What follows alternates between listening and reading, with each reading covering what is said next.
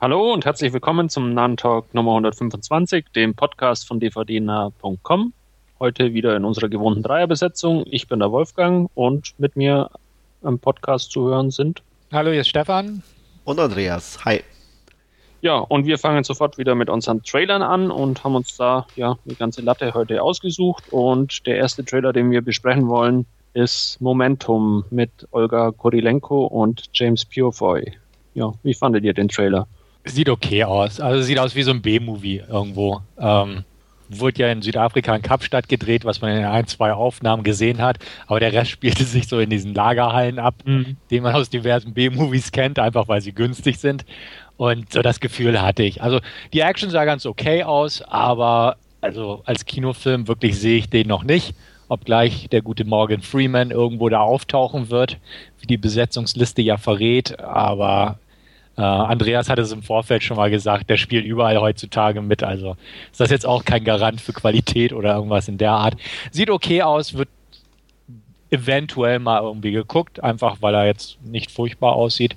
Aber vielversprechend tue ich mir da nicht viel von. Nee, ist so ein, so ein klassischer Leihkandidat auch irgendwie. Man, allein im Trailer, also mir ging es zumindest so, dass teilweise sich die Action im Trailer wiederholt hat. Ähm, auch da diese Szenen da äh, auf dem Stuhl oder so. Also irgendwie, ja, war jetzt nicht, nicht wirklich ähm, herausragend, aber ja, man kann sich's mal ausleihen und Olga Korilenko, mein, die hat auch ein paar solche Filme, glaube ich, schon gemacht. Ähm, ja. Wenn ich mich da richtig dran erinnere, aber ja, so ein klassischer Leihkandidat für mich mal. Ja, wenn überhaupt. Also ich fand es auch eher unspektakulär. Nichts, was man nicht schon tausendmal gesehen hat. Ähm, ja, wenn, wenn er immer auf Netflix oder sonst wo irgendwo oder so umsonst zum Streamen ist, äh, gerne. Äh, aber selbst als Leihkandidat weiß ich gar nicht, ob ich mich dazu aufraffen könnte, den da extra in die Leihliste zu packen.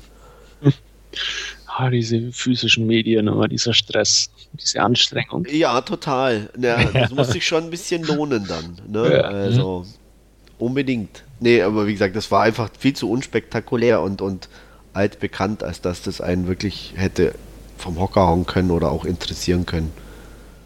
Ja, altbekannt, Fragezeichen. Auch unser nächster Trailer, Irrational Man von Woody Allen. Ja, da steige ich gleich ein, wenn ihr mich, wenn ihr mir das erlaubt, sozusagen. Ja. Mhm. Ähm, ich mag Woody Allen, aber der Trailer, den fand ich extremst langweilig, muss ich sagen. ähm, der hat mich null gepackt.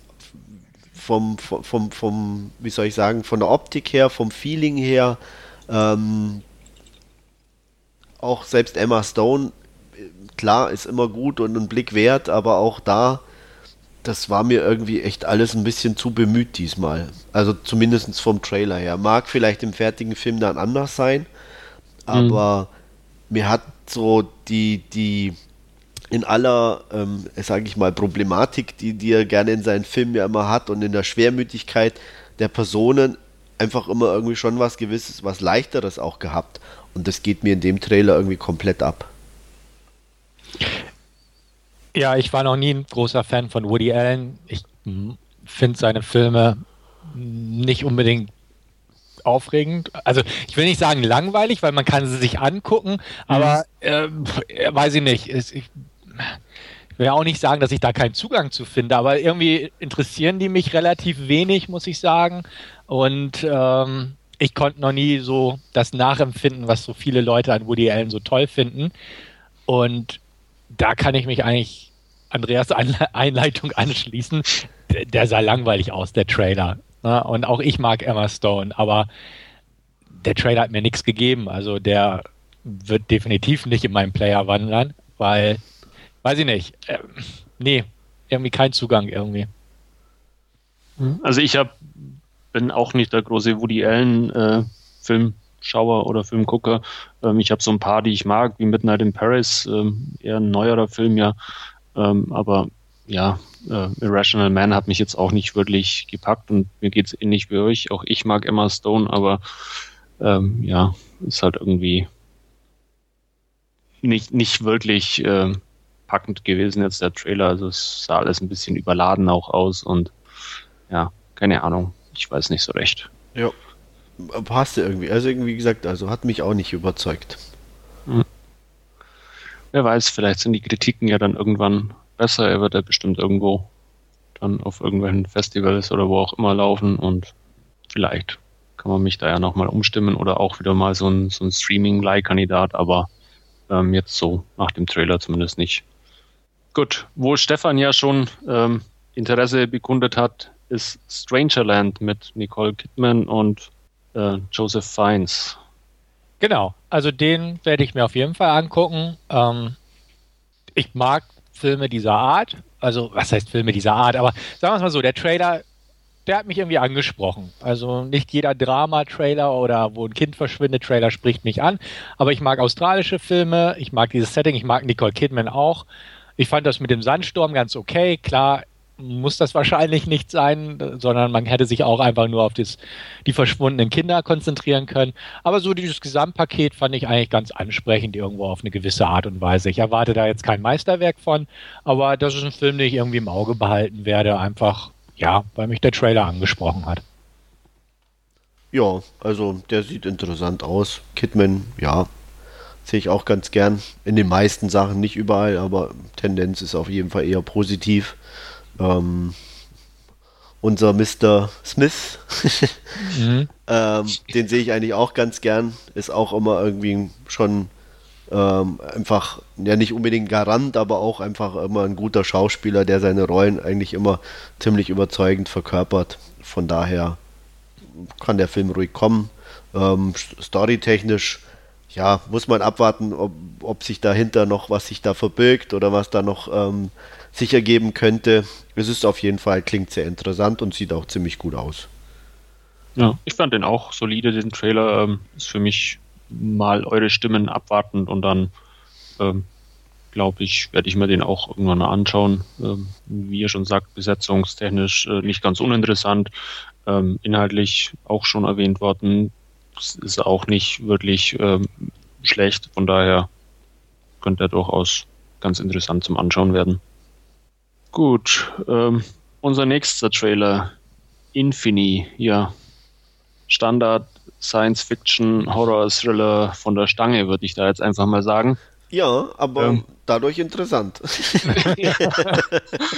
äh, ja, das schließt sich ja durchaus nicht aus. Äh, mir geht's ähnlich. Ähm, also es ist alles irgendwie, was man gesehen hat, hat man schon mal irgendwo gesehen. Äh, nicht nur jetzt in Infini, sondern auch in zahlreichen anderen Filmen. Aber ja, könnte durchaus ein ganz nettes Science-Fiction-Gemetzel irgendwie werden. Von ja. daher. Das, ähm, was ich bei, bei, bei Momentum noch bemängelt habe, finde ich da okay. ja. das Genre macht's vermutlich. Ja, absolut. Da, ja. ja, sagt mir in dem Moment dann einfach mehr zu. Klar, es ist altbekannt, aber äh, bisschen düster, bisschen blutig, ein bisschen, ja, nicht genau wissend, was, was, was dahinter steckt. Äh, Space Marines, die durch dunkle Gänge steigen. Genau, das, also, hat, ja. das hat mich schon überzeugt, ne? Ähm, mich auch. also, muss ich auch sagen. Wir sind so leicht zu durchschauen. Ja. Das ist unglaublich. Also ich, ich fand ihn auch unterhaltsam, wo ich auch dachte, oh, okay, gut, den, den kann man sich auf jeden Fall irgendwann mal angucken. Ähm, wie ihr schon ganz recht gesagt habt, alles kommt einem bekannt vor und ähm, aber trotzdem, also ist auch eine australische Produktion, hat mich auch, muss ich sagen, beim Trailer angucken an einen anderen australischen Trailer erinnert, der genauso aussieht, nämlich Crawl Space. Ähm, auch so mit irgendwelchen australischen Soldaten, die durch irgendwelche Gänge gegen irgendeine Kreatur kämpfen. Ähm, dass ich mir den unbedingt noch angucken wollte, weil der auch in Deutschland schon rausgekommen ist. Also wie gesagt, wenn man sich schon von einem Trailer an den nächsten erinnert fühlt, schon so eine Sache. Aber ähm, positiv gesehen. Also dem Infinity werde ich auch im Auge behalten und doch, den kann ich mir ganz unterhaltsam vorstellen. Ja. Sieht auch Gut. optisch ganz nett aus, fand ja. ich irgendwie so. Also, ja, man, da, da, kann man jetzt, äh, wenn man viel erkennen kann, kann man auch vom Setting nicht viel falsch machen, weil alles dunkel ist. Ja.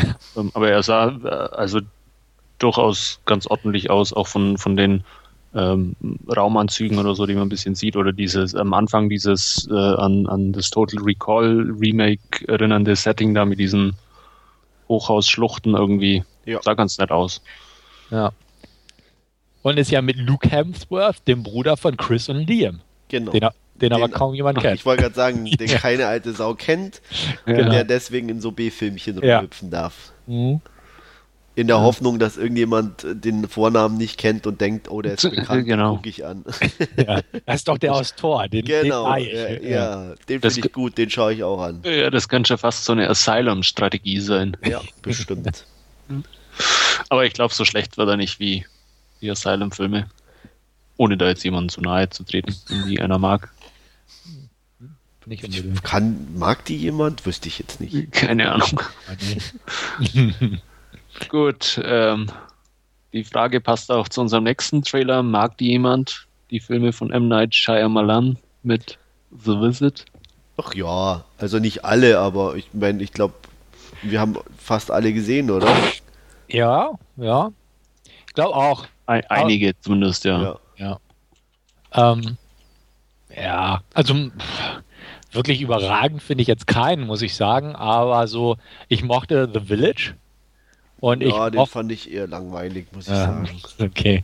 Und ich fand auf jeden Fall interessant, auch nicht überragend, aber sehr interessant eigentlich Unstoppable. Nee, nicht Unstoppable. Äh, Unbreakable. Ja, Genau. ja. Ja, das ist nur, ich glaube, der interessanteste irgendwie, also auch von denen, die ich äh, gesehen habe. Und dann, ja, Six Sense ist irgendwie beim ersten Mal. Nett, genau, aber da, Ganz dann nett da auch eher beim zweiten Mal schon eher nervig. Ja. Ähm, naja, also ich, Water gibt's ja noch. bitte? Lady in the Water und Science gibt es ja noch, ne? Ja, Lady in the Water fand, Lady Ah. in the Water fand ich ganz interessant, muss ich sagen. Den mochte ich nicht. Ja, also den, der war irgendwie, den fand ich ganz nett, weil er ein bisschen anders einfach war. Mhm. Also ist kein überragender Film, ganz, ganz sicher nicht, aber ähm, ja, irgendwie hat mich der angesprochen. Ja. Mehr wie, wie manch anderer. Ähm, Ja. Science äh, fand ich eher ein bisschen langweilig, muss ich sagen. Und was hast du noch gesagt, Wolfgang? After Earth. Oh ja, der war ja ganz, ganz, ganz, ganz, Aber ganz, ich ganz, ganz, ganz, ganz, ganz schlecht. ja. Äh, und auch ganz, ganz, ganz, ganz, ganz, ganz, ganz, ganz schlecht war die Legende von Ang. Den hat er ja auch gibt's ja verbrochen. auch, oh ja, ja, Ja, ja. ja, ich habe gerade nachgeguckt. Und, und zumindest ganz, ganz, ganz, ganz schlecht war auch der Happening. ja. Oh Mann, es gibt doch noch welche, die Ja, ich verdrängt habe bis gerade. ja. Ja. Ähm, After Earth habe ich nicht geguckt, will ich auch nicht gucken. Ang habe ich, glaube ich, zur Hälfte geguckt, fand ich aber auch Grütze. Ja. The Happening war teils Grütze, teils unfreiwillig lustig. Aber auch ja. eher nicht, nicht, Also, aber eher Grütze. ja, kein guter Film. Ja. Auch keinen, den ich mir kaufen würde oder so. Aber der, teilweise fand ich Ginger und teilweise war der echt saudoof. Okay. Aber Und- M. Night Shyamalan ist also jetzt nicht gerade sehr weit oben auf meiner Nee, Director-Liste. ich glaube, die sind auch alle eher ein bisschen gefloppt, die Sachen. Ja. Also, ja, ich glaube, Gewinn haben sie immer noch gemacht, aber verhältnismäßig, wenn du den Film mit Will Smith hast, gehst du, glaube ich, von anderen äh, Ergebnissen aus. Ja, das ist dann eher schon, äh, da müssen dann dreistellige Millionenbeträge irgendwie eigentlich. Ja. Wo, wobei, der hat, glaube ich, auch verloren inzwischen einfach als, als Kassenmagnet. Ja. Also das, das war ja auch so ein Punkt hier, dass After Earth so gescheitert ist. Da hat er auch selbst ja irgendwie im Interview gesagt, äh, ja, irgendwie muss er seine eigene Karriere gerade so ein bisschen überdenken. Ja. Ah, Aber er wird erst von Jaden Smith abgelöst. Ach ja, den magst du ja so gerne. Ja. Oh Mann. Oh, oh, oh, oh, oh. Ich habe geguckt in die Datenbank. Jetzt unser Trailer, The Visit. Ne? Ja. Ja. Der deutsche Titel ist Sundowning. Oh, Uh, alter Schwede, da hat sich ja aber jemand. Sundowning.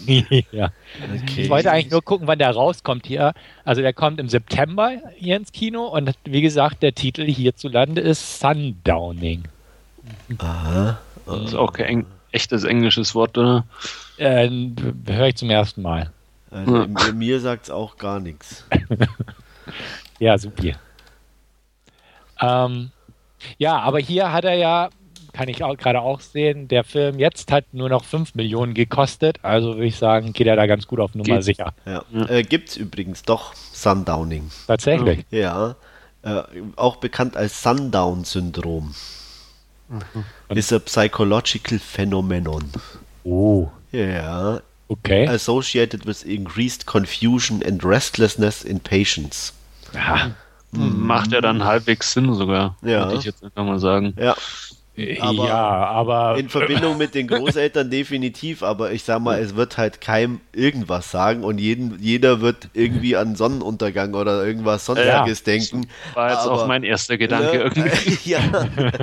So, äh, welcher ja, aber toller deutsche Marketing-Fuzzi ist denn auf die Idee gekommen, den Titel The Visit zu nehmen und dann keine Ahnung, wie da auf Sundowning zu kommen. ich, Ja, also, das- die werden das- halt irgendwelche Fachbücher gew gewälzt Ja, haben. So. oder, oder der, ne? der, der Psychologiestudent, der gerade sein Praktikum macht, der hat sich Ja. Der gedacht, hat gesagt, oh, hm, das kenne ich, Sundowning da, ist da das. habe ich schon Hm, drüber ja. gelesen. Ja, ja. ja, nicht gut.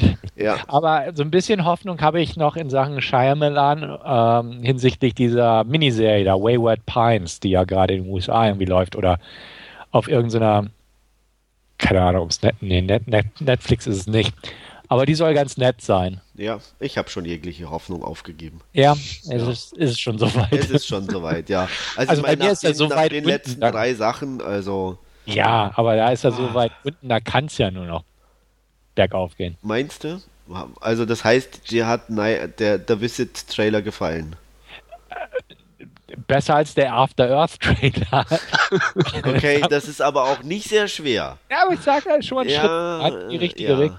Nein, also, ähm, nee, der war völlig belanglos. Ja. Also hat, hat mir jetzt nichts.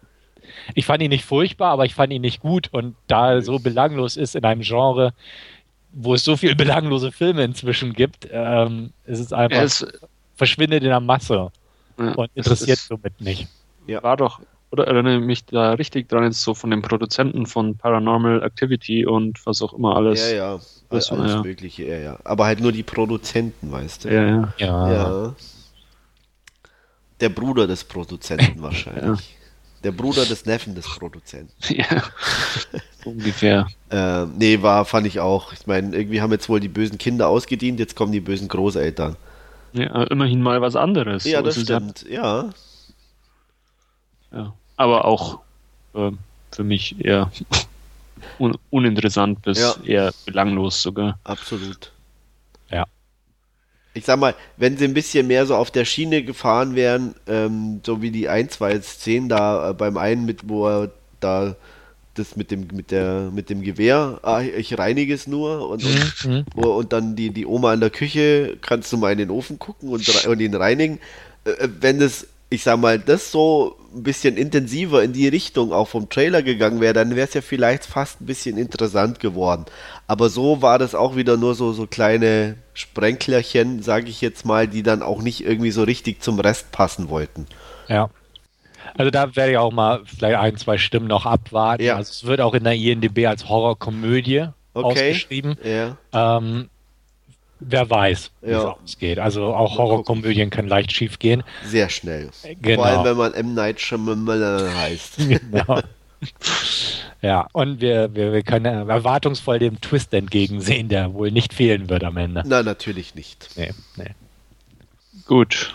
Ähm, wo alles bekannt ist, wo es keinen Twist gibt, ist Area 51. Ja, Was? Was? ja. Äh, keine UFOs, oder doch? Ich weiß es nicht. Du weißt es nicht. Ich auch nicht. Ja. Ich war, ich war noch nie da. Ich war am Zaun, aber das hat mir nichts genützt. Weil Okay. ja, Ich habe Roswell geguckt als Serie. Und, und hat dir das was genützt? ja, Ja, ich weiß es, dass es Aliens gibt. ah, Ah, das ist schon mal ein okay. Schritt in die richtige Richtung. Äh, Ja. Ähm, ja, Area 51 war noch belangloser als belanglos irgendwie. Ja. Gibt es da nicht auch schon einen Film, der so heißt? ja, gibt es Ne? tatsächlich. Also da- sowas finde ich schon immer ganz furchtbar, wenn sie es irgendwie nicht mal schaffen, sich irgendwann einen Titel einfallen zu lassen, den es schon nicht schon gibt. Ja. Aber ich, Also. könnt, ich könnte jetzt anfangen, diesen Film zu verteidigen. Ja, Äh, tue ich Ver- natürlich nicht mach- wirklich, weil ich den doch. Trailer auch belanglos fand. okay. Ähm, der, der Film ist 2008 gedreht worden. oh, Ja. Okay. Direkt, den hat er direkt nach äh, Paranormal Activity so ungefähr gemacht. Und dann ist er irgendwie nicht vollendet worden und dann gab es irgendwie Streitigkeiten so ein bisschen und ist dann im Giftschrank gelandet. Mhm. Und jetzt haben sie ihn ausgegraben. Okay. Also der, ist- der ist wirklich schon alt, um das mal so auszudrücken. Aber warum bringt man sowas Altes dann noch raus? Weil er wahrscheinlich na, du dick aufs Poster schreiben kannst, from the director of Paranormal Activity and the producer of The Purge. Und schon hast du, glaube ich, zehn Leute im Kino so ungefähr. Das stimmt. Genau, also Aber, was soll man sagen? Und naja, so können sie wenigstens ein paar Cent damit verdienen, weil der sieht jetzt auch nicht so teuer produziert aus, dass er wahrscheinlich allein mit dem Slogan schon genug Leute ins Kino locken wird, um da einen kleinen Gewinn rauszuschlagen. Ja. Behaupte ich mal. Also, Ja. Ja. Hat auch wieder einer dieser klassischen äh, in zwei, drei Kinos plus Video on Demand gleichzeitig stark. Ja. Start. Also, Ja, zumindest kann man da mal mit dem Modell experimentieren. Da ja. ist dann immer die Frage bei so, bei so einem Film, ob es dann äh, oder ob es dann äh, relevante Zahlen quasi gibt, wenn man, wenn man sowas macht, weil, keine Ahnung, wenn da halt jetzt irgendwie doch eher was massenkompatibleres ausprobieren würdest, ob es dann anders ausschaut. Ähm, mit dem Kino und Video on Demand gleichzeitig. ja. Keine Ahnung. Ja, also auf jeden Fall hier, ähm, um das aufzugreifen, was Andreas schon gesagt hat, ja, kennt man alles schon und äh, vielleicht hat, ich behaupte auch seit 2008, 2009 wären wir jetzt nicht gerade vom Stuhl gefallen, weil das so cool aussieht. Also, nee. Leihkandidat vielleicht, weil ich ein bisschen Neugier habe, aber nicht wirklich. Also vom Trailer her sieht es absolut auch wieder belanglos aus. Ja. Ja. Kann man unterschreiben. Muss man schon echter Fan sein, Ja. äh, wenn man da Ge Geld für in die Hand nimmt und ins Kino geht, dann. Ähm, ich glaube, also von uns drei wird es wohl keiner machen. Ganz sicher nicht. Nee. Obwohl bei Stefan weiß ich nicht. Nein, nein. Auch nicht. Okay. Aber billig auf Blu-ray vielleicht, Stefan, oder? Ja, wenn es ein Schnäppchen ist, klar. Äh, Ja. Billig aus der Videothek. ja, ja, ja. Ist schließlich von Oren Pelly, ne? ja. Ja, ja. Mhm, ja, nee, nicht wirklich. Gut, was vermutlich ein paar Leute mehr ins Kino zieht, ist Black Mass mit Johnny Depp. Ist von euch jemand dabei, der ins Kino gehen wird? Nee, fand ich irgendwie langweilig. Gott sei Dank bin ich nicht der Einzige, der das so gefunden hat bei dem Nee. Trailer. Ich fand den irgendwie auch total komisch. Ja, ähm, da diese Minute, wo sie sich über Steak unterhalten und dann ah, war das aber leider schon das Interessanteste irgendwie auch im Trailer, das Steak, Ja. das Rezept dafür und ja, ich finde es auch inzwischen einfach öde, da Johnny Depp in irgendwie zig Verkleidung und möglichst überdreht und war und Ja. überhaupt. Und der soll einfach mal normal wieder spielen, aber in seinem Suff kann er das wahrscheinlich nicht. Deswegen kriegt er nur so Rollen. Ja, ist doch so. Ist ja inzwischen kein Geheimnis mehr. Ja, das ist ein armer Kerl. Ja, Ja. Ähm, mag sein. Ja, ich fand das mit dem Gespräch in dem Trailer nicht uninteressant, aber den Trailer an sich, gebe ich euch recht, fand ich schon eher uninteressant, weil ähm, einfach man kennt das schon, ne? Also man kennt diese Gangstergeschichten, man Ja. kennt so die die ne, leicht psychotischen Gangster, man kennt die völlig psychotischen Gangster, man weiß, dass solche Filme heutzutage gut besetzt werden und solide inszeniert werden, ähm, aber da ist irgendwo nirgends eine Überraschung bei. Also ähm, ja, in meinem Last Scene komme ich auf so ein ähnliches Fazit, aber auch hier, ja, Johnny Depp reizt mich jetzt auch nicht mehr so soll. Der war mal cool, hätte ich was gesagt, beziehungsweise es war, gab mal so eine Phase, wo man sagte, jo, der im Moment hat er so sein Ding, Ja. aber das, das ist jetzt irgendwo abgenutzt. Und Auch schon eine Weile her, ja. Genau. aber da, dafür ist ja Benedict Cumberbatch als The New Shit dabei.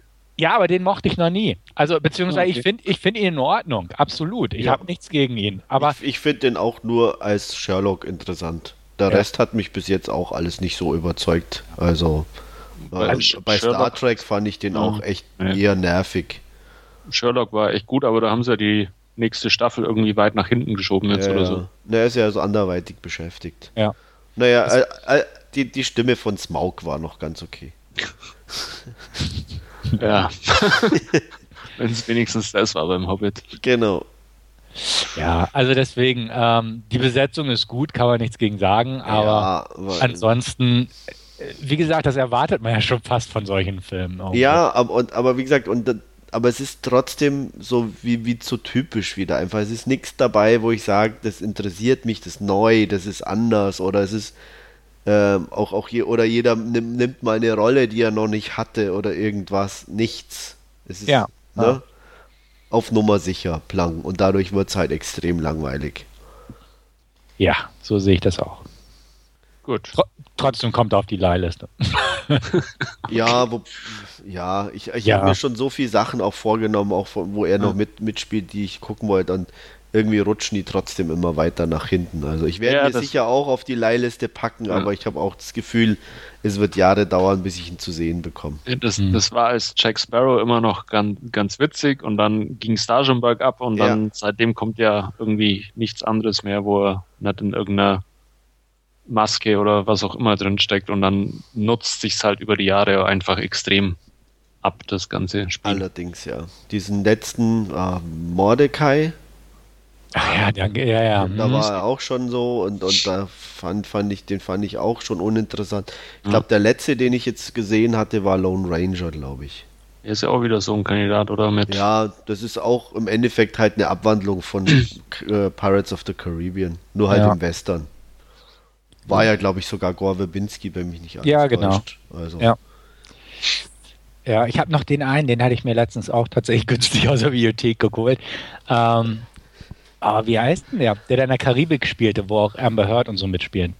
ähm, Äh, habe ich verdrängt, weiß ich nicht mehr. Mist, weiß ich jetzt auch nicht mehr. jetzt auch nichts. Dreck. Okay, gut, dann nicht. Also Johnny Depp in der Karibik mit Amber Heard. Okay. So war der Titel, glaube ich. Ja, Genau. das, das, waren die, das waren die Anreize.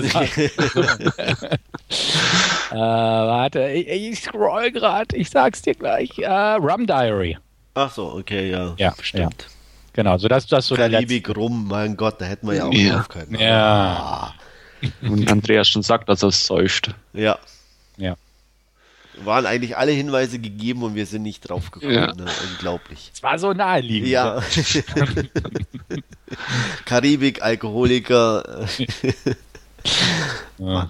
Ja, und dann kommen wir zu unserem le letzten Trailer und ich möchte jetzt den italienischen Titel nicht irgendwie gerade brechen, deswegen sage ich nur den deutschen, äh, beziehungsweise den englischen. geschrieben ist.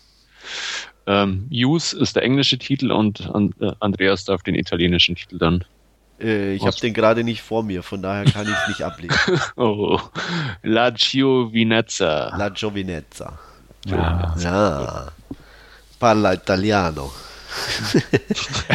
ja, ähm, ich, ihr habt ja gesagt, ihr kennt den Vorgänger nicht, äh, The Great Beauty. So ist es. Ähm, ich muss auch sagen, es ist auch der erste Film von ihm, den ich gesehen habe. The Great Beauty. La Grande Bellezza. Oder ja, ich glaube, ich so müsste es gewesen sein. Ich glaube ja. Ähm, es steht, also äh, tolle, toller Film. Ich mag La Grande Bellezza. Es ist ähm, schon ein sehr italienischer Film, wie man auch immer das deuten mag. Und ähm, aber es ist ein wunderschöner Film, also auch äh, sowohl von der Optik her und allem. Und ähm, ich, ich habe hab den echt gerne angeschaut. Er ist leicht auf der einen Seite, aber auch gleichzeitig halt ein bisschen mit, mit, mit, Tiefgang und ähm, ähm, auch vom Hauptdarsteller echt grandios dargestellt. Und was ähnliches erhoffe ich mir auch von News, wobei ich da gleichzeitig schon wieder ein bisschen einschränken muss, weil das halt schon wieder mit sehr internationalen Darstellern Mhm. äh, vollgepfropft ist. Und äh, Michael Caine äh, als italienischer Michael Caine äh, ja, äh, ich, aber ich werde mir trotzdem angucken, weil wie gesagt, ich fand äh, The Great Beauty, La Grande Bellezza einfach so schön und der sieht ja auch optisch, ähm, sieht Hughes ähnlich gut aus, also von daher werde ich mir den sicher angucken. Ja, ich, ich eher weniger. Ja. Also, ähm, wie gesagt, ich kenne den Vorgänger nicht, sagte mir vorher gar nichts. Äh, Kennst du denn oder hast du gesehen Cheyenne? Das, das war der mit Champagne. Ne? Genau. Äh, nee, gesehen habe ich ihn noch nicht, muss ich auch Okay. zugeben. Der ist auch von Paolo Sorrentino. Okay. Ähm, auch ganz, also der ist ganz anders, aber auch nett anzugucken. Und Il Divo kennst du auch nicht, oder? Den habe Nee, ich selber auch noch nicht her. gesehen, aber ähm, das ging ja auch um diesen italienischen Politiker, glaube ich, von dessen Name mir gerade nicht einfällt. Ja. Nee, also kenne ich leider noch nicht. Oder was heißt leider, aber ich kenne sie noch nicht, sagen Ja. wir es mal so. Ähm, der Trailer hat mich jetzt auch nicht umgehauen. Er sieht sch- schön gemacht aus, definitiv. Aber ich glaube, das ist einfach auch nicht meine Art von Film. Nein, kann ich dir unterschreiben. Also ich glaube auch, du würdest dich sehr langweilen. Ja, und Also deswegen. Wolfgang würde ich sagen, versuch mal irgendwie Ich- vielleicht La Grande Bellezza auf die Leihliste Ja. zu setzen, ähm, ob dir der zusagt. Ähm, wie gesagt, garantieren kann ich es dir auch nicht. Kann sein, dass du den völlig langweilig und belanglos findest. Ähm, aber wenn er dir gefällt, wäre vielleicht dann auch Use genauso was für dich. Also ich probiere das auf alle Fälle mal aus äh, mit La Grande Bellezza, wie du sagst, äh, werden wir den mal auf die Leihliste packen. Ähm, Use, also der Trailer sah toll aus und schreit auch irgendwie nach Arthouse oder so, aber Ja. ähm, ich bin mir in der Tat noch unschlüssig und durch das, dass der Trailer auch auf Italienisch ohne Untertitel war, wusste ich oder habe ich es hab natürlich nicht verstanden, um was es denn Also soweit ich geht und weiß, sondern ist Michael nur die Caine Bilder auf mich irgendwie, glaube ich, so ein, so ein alternder Kompon äh, Dirigent irgendwie, weiß ich Mhm. auf jeden Fall, was auch rauskommt, äh, mit klassischer Musik, ähm, ja, also deswegen optisch und, und ähm, ähm, na, wie nennt man es, übers Gehör gehend, musikalisch. Akustisch? akustisch, Akustisch. ähm, ein, ein Genuss, hoffe ich zumindest. Ähm, sehr schön fand ich auch, auch wenn ich es überhaupt nicht kenne, das Lied in, in dem Trailer. Ja, kannte ich so auch nicht. Also kenne ich nicht. Nee, also das fand ich sehr, sehr, sehr angenehm. Mhm. Ich bin dabei, um es doch mal kurz zu Ja. machen. Habe ich rausgehört. Okay, ja, ich wollte es nur mal erwähnen, falls es Ja. jemand jetzt noch nicht so ganz verstanden hatte, ob mir der Film zusagen könnte oder nicht. Gut, aber du kannst uns dann ja Ich werde euch wie wieder gefallen hat. informieren, genau. Hatte ich eigentlich La Grande Bellezza nie besprochen im, irgendwie im. Podcast? Ich kann mich nicht dran erinnern, muss ich sagen. ja, kann, also ich wahrscheinlich erinnern. dachte ich auch, ähm, der ist zu anspruchsruchsvoll für euch, den Das, besprechen. das wissen wir gar nicht zu schätzen, genau. Genau, also mit Perlen vor die Säue geworfen. Genau, das, damit Ja. brauche ich gar nicht, erst, ja, gar nicht erst anfangen. Ja. So wird es wohl gewesen sein. Gut, ja, aber dann sind wir am Ende unserer Trailer angekommen und machen wie gewohnt weiter mit unserem Last Scene und ja, Andreas darf dann direkt weitermachen.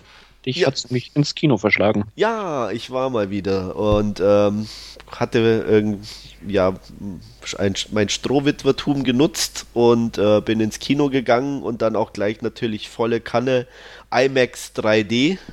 Uh. Ja, äh, 15 Euro für Avengers Age of Ultron. Wie viel waren Da das gibt's- bitte? Kannst du das nochmal wiederholen? 15 Euro für 15 Euro. Avengers Age of Ultron. Ah. Ja, äh, Die ich Blu-ray, wenn sie erscheint, kostet vermutlich 12,90. Wahrscheinlich. Äh, dazu möchte ich noch sagen, ich hatte die Brille schon. Also, ne, das war jetzt nicht inklusive Brille. Oh je. Yeah. Äh, na gut, man gönnt sich ja sonst nichts. Ja, eh. Ähm, äh, ja, Avengers, ähm, worum geht's? Ähm, ich hoffe, ich krieg's einigermaßen auf die Reihe. Ähm, die, unsere bekannten Freunde aus Teil 1 ähm, sind dabei, die ähm, dieses, ähm, ja, wie nennt man das, äh, Gebilde äh, aus Thors Heimatwelt noch irgendwie zu lokalisieren und suchen und finden das ähm, in den Händen der Hydra irgendwo in einem osteuropäischen Land, gehen dahin, um das Ding da rauszuholen. Ach, dieses Zepter oder wie das da heißt, ich kann Ja. mich nicht mehr an den Namen erinnern, wie die das nennen. Ähm, dabei kommen sie auch in den Besitz dieses ähm, Gegenstandes und lernen zwei ähm, ja, ähm, osteuropäische Superhelden, negative Superhelden kennen, die für die Hydra gearbeitet haben, Pietro und Wanda Maximoff, äh, gespielt von, ähm, ja, äh, wer war das nochmal? Aaron Äh, Taylor Johnson. Genau, der, der, der, den, den Namen kann ich mir. Elizabeth Olsen weiß ich. äh, das war einer der wenigen Lichtblicke für mich in dem Film, muss ich sagen. Ähm, sie hat zwar jetzt keine sehr tiefgehende Rolle, aber war irgendwie einfach optisch irgendwie auch, auch als, als ähm, ähm, ja, Bösewicht, Schrägstrich Superheld, wie man auch immer das dann im, im Laufe des Films nennen mag, äh, mit, für mich mit am interessantesten. Äh, Aaron Taylor Johnson war so wenig im Bild, äh, dass er nicht nervte, was ich sehr angenehm fand. Äh, wenn er gesprochen hat, fand ich es auch nicht so prickelnd, muss ich sagen. Der ist für mich kein guter Schauspieler. Er war ein Kicker, ist passend. Äh, alles, was danach kam, kann man echt vergessen. Aber ich schweife ab. Ähm, ja, auf jeden Fall kommen sie wieder in den Besitz dieser, dieses Zepters und natürlich ähm, hat unser Freund Tony Stark nichts Besseres zu tun, als zusammen mit Bruce Banner ihn zu überreden, das Ding zu entschlüsseln. Und äh, ja, um, um natürlich zukünftig wieder gewappnet zu sein, falls Bösewichte einfallen.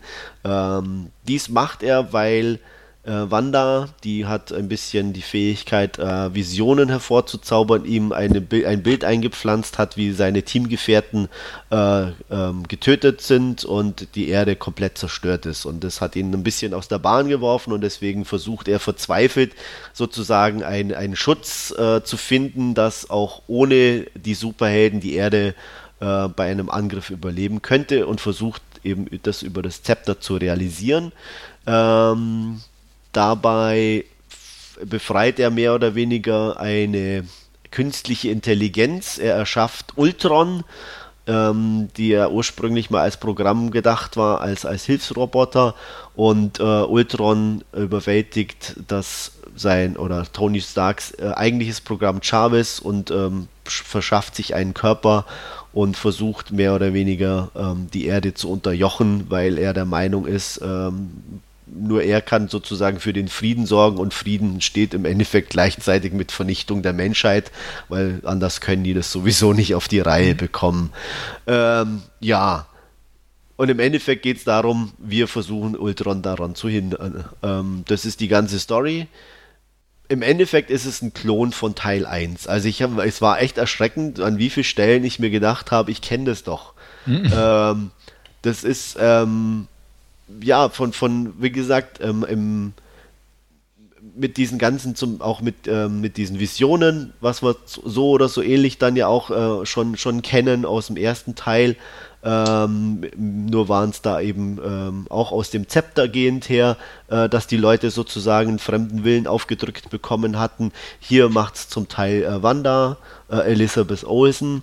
Äh, wir haben wieder äh, eine Riesenarmee, weil Ultron natürlich als Computerintelligenz äh, ganz tausende viele Klone von sich schafft. Und ähm, selbst der Showdown war im Endeffekt dann fast ein 1 zu 1 Plagiat von Teil 1, in meinen Augen zumindest. Ähm, mag nicht jeder so sehen, aber auch hier musste irgendwas verteidigt werden gegen tausend anstürmende Gegner. Ähm, Teil 1 war es, soweit ich mich erinnere, Tony Starks äh, äh, Hochhaus.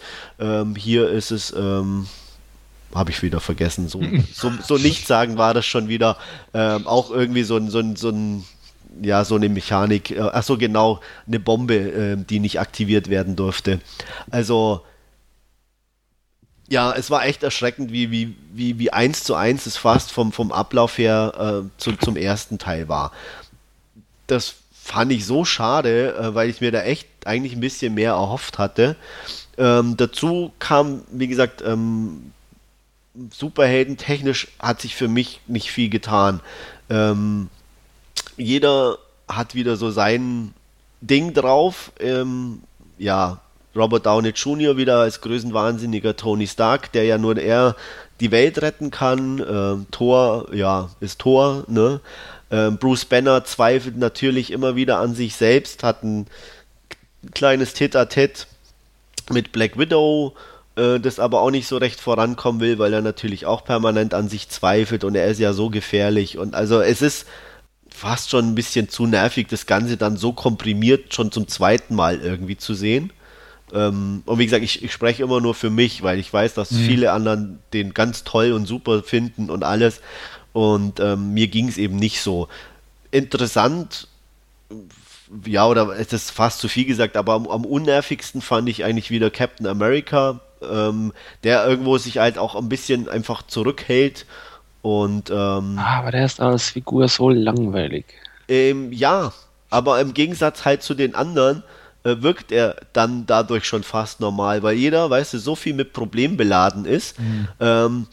Das, das Ganze gipfelt noch darin, dass äh, Hawkeye äh, auch noch eine Familie plötzlich hat und mit Kindern Ach, und Scheiße. ja, genau. Also, das ist genau das, wo ich mir auch dachte, Leute, was soll denn das? Also. Ich dachte immer, da geht was mit Black Widow, aber dann. Nee, nee, die macht mit Bruce Banner rum und. Oh, ähm, ah, ja, mhm. und dann muss ich sagen, äh, Ultron fand ich jetzt auch nicht so sonderlich prickelnd als, als Badass. Der hat mir nicht, nicht sehr viel gegeben. Ich fand den weder witzig noch, noch sonst irgendwas. Ähm, ja, wie soll ich sagen, das, er, er, ist ja auch computeranimiert, James Bay, das spricht ihn, das, das passt auch so weit, aber ja, auch, auch von, sein, von seinem als Bösewicht hat, war halt so eine typische Computerintelligenz, die die Menschheit äh, für nicht äh, lebensfähig hält oder weil da die sich eh vernichtet und deswegen gleich ausgelöscht werden kann.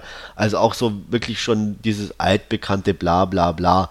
Ähm, es kommt dann noch in späteren Verlauf noch ein, ein, ein neuer Held hinzu, der mir persönlich, ich bin nicht so bewandert im, im Comic-Universum von den Avengers, nichts sagte. Ich denke mal, die, die Fans oder die, die viel lesen, werden den schon kennen. Ähm, den ich persönlich ziemlich scheiße fand, muss ich auch ganz ehrlich sagen. äh, mit dem konnte ich erst recht nichts anfangen. Das war, oh, da, da tue ich mich echt schwer, auch die richtigen Worte zu finden. Der war so, so, so, so weich, so, ja, äh, also ich, ich fühlte mich so an, an, an, an Knetmasse irgendwie erinnert. äh, von, von, der, von der Optik her. Ähm, wer, wer, wer den dann sieht, wird, wird wissen, was ich meine. Ähm, also auch, auch von, vom Kostüm her einfach. Also es ist jetzt nicht so ein, so ein Knetmonsterchen, das sich verwandeln kann. Das ist schon ein ganz normaler Superheld in Anführungsstrichen. Aber ähm, der ist so, mir, war mir persönlich einfach zu bunt. Ich bin vielleicht zu sehr auf ein bisschen düstere äh, Variante, aber auch alle anderen Helden sind ja jetzt nicht unbedingt mega bunt. Selbst Thor ähm, mit, mit seinem roten Umhang oder so wirkt noch immer irgendwie einigermaßen normal zum Ansehen. Aber der, äh, das war nicht meins, muss ich sagen. Von der ganzen Anlage her. Äh, Paul Bettany spielt ihn. Man kann ihn kaum erkennen durch ganz viel äh, Latex auf dem Gesicht aber auch das, wie gesagt, auch von der Optik, das war nicht meins. Ähm, was bleibt, ist ja das, was Teil 1 auch schon ausgemacht hat, ein einigermaßen brauchbarer Actionfilm. Äh, die Settings sind ganz lustig, wie gesagt, es ist, ist die meiste Zeit irgendwas los, wobei es zwischendurch auch ziemlich einen Leerlauf gibt. Ähm, ja, also man kann ihn gucken, ganz sicherlich. Ähm, ich werde nicht nie nachvollziehen können, wie man den äh, über den Klee loben kann oder den auch super gut mit Tausenden von Punkten überziehen kann. Äh, es ist ein solider Actionfilm mit äh, einigen Sachen, die mich persönlich einfach genervt haben, die oder die ich nicht gut finde. Ähm, ja, eine 6 von 10 würde ich noch geben. Mhm. Mhm.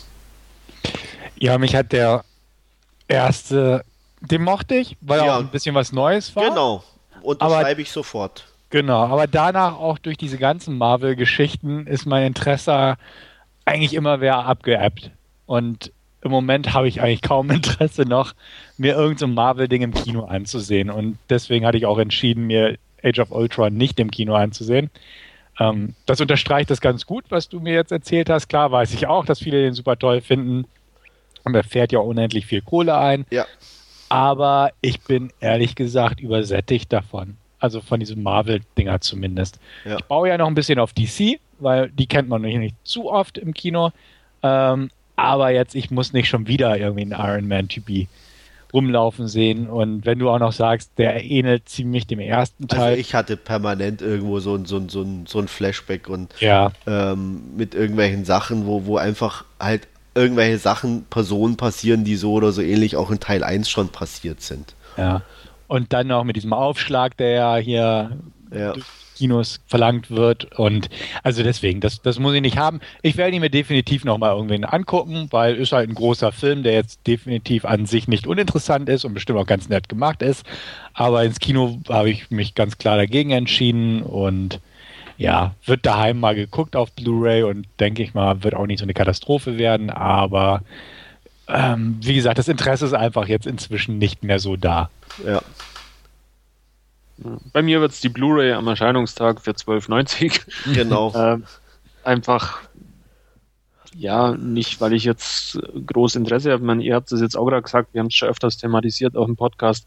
Ähm, es ist einfach halt, es, es tritt ein gewisser Sättigungseffekt ein, aber oh, ja, äh, es ist halt dann immer noch Joss Whedon und das. Ja, aber selbst das ja. habe ich irgendwie nicht so richtig gemerkt, dass es Joss Whedon ist, irgendwo. Also auch einfach vom, vom, äh, von den Witzen und so, die er hier ja. so gerne. Das ist halt alles so ausgenudelt inzwischen auch, auch, auch hier wieder. Also ähm, ich fand es nicht irgendwie lustig.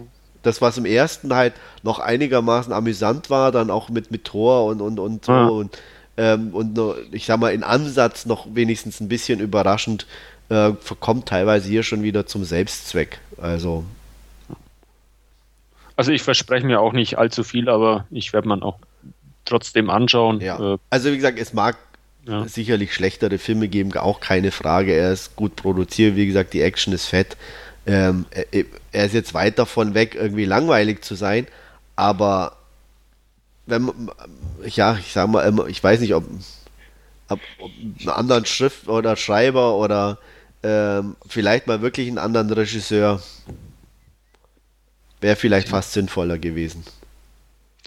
Wenn die Alternative Area 51 ist, dann doch lieber Avengers. Äh, das ist, steht außer Frage, wie gesagt. ähm, aber Man muss es nur in die richtige Perspektive rücken und dann ja. so schaut die Welt, die Kinowelt viel besser aus. Ja. Ja, da so Sonst noch was von dir zu Avengers Age nee, of Ultron? Eigentlich nicht. Was ich zu The Avengers auch noch sagen müsste, möchte, ist einfach, man weiß ja, dass die überleben. Ja. Ne? Man weiß ja, es gibt ja noch Infinity War und die Spin-offs und so, ne? Das heißt, da ist eigentlich auch gar keine Gefahr für die Hauptfiguren. In keinster Weise, niemals. Und das, das ist halt auch so ein Ding, weißt du, ne? Du hast halt Ultron, der die Erde vernichten will, ne? Du weißt, ja, die Erde wird eh nicht vernichtet, ist ja auch klar. Äh, du weißt, die Hauptdarsteller gehen nicht drauf. Äh, das, das reduziert auch jegliche Form von Spannung, meiner Meinung nach, so grundsätzlich. Ne? Wenn da wirklich jetzt mal die würden nicht Iron Man wegtöten. Ne? Das würde keiner bringen. Nee. Weil du auch Na, weißt. Aber, ja, also ich sag mal so, es wird, wird, wird einer, am, einer weniger am Schluss. Ja, und das, das hatten sie ja auch im Vorfeld gesagt. Das fand ich ja das Interessante, weil sie äh, im Vorfeld, um irgendwelche Spannung aufzubauen, hat Whedon bewusst gesagt, einer stirbt. Ja. Aber du kannst dir an zehn Fingern ausmalen, das ist keiner von denen na, so, so kannst du doch nicht einfach so behaupten. Doch, kann ich behaupten. Doch, doch weiß ich.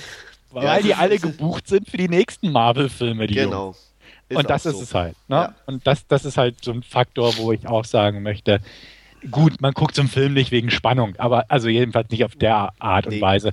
Aber es ist halt auch, du weißt genau, es kommen noch die und die Filme aus diesem Marvel-Universum. Ich habe äh, erst ähm, so auch vor ein paar Tagen so ein, so ein Chart gesehen mit, mit den ganzen Marvel-Serien von, von Daredevil mhm. und Agents of Shield und was noch alles an Filmen kommt. Das ist ja der Wahnsinn. Ja. Was, was die da noch alles irgendwie drehen wollen über die nächsten, was weiß ich, wie viele Jahre und was da noch alles ins Kino kommt. Und im, im Prinzip, wenn, wenn, wenn der eine äh, rausfällt aus dem Kino, kommt schon der nächste irgendwie. Ja, ja. Also das denke ich auch. Das ist einfach das trägt zur Übersättigung jetzt schon bei und es wird nicht besser, bis der erste richtig floppt. Ja, also, ja der nächste, der floppt, ist Ant-Man. Ja. Stimmt, stimmt, Ant-Man. Aber das ist ja auch nur so nebenbei irgendwo, weil es nicht in den Avengers drin ist. Ja, ja. Ich habe mal so das Gefühl, das ist so der, der, der, der Onkel, den man, über den man selten spricht, so ungefähr. Ja, den, den produzieren wir jetzt mal vielleicht, ne? Dann, vielleicht wirft er noch ein paar Euro ab, aber wir gehen mal davon aus, dass er floppt. Ende. Genau, und selbst ja. wenn er floppt, das ist nicht unser Core-Team, sage ich mal. Ja. Unser Team Avengers und äh, somit ist noch alles gut. Ja. Ja, also, ja, Ne?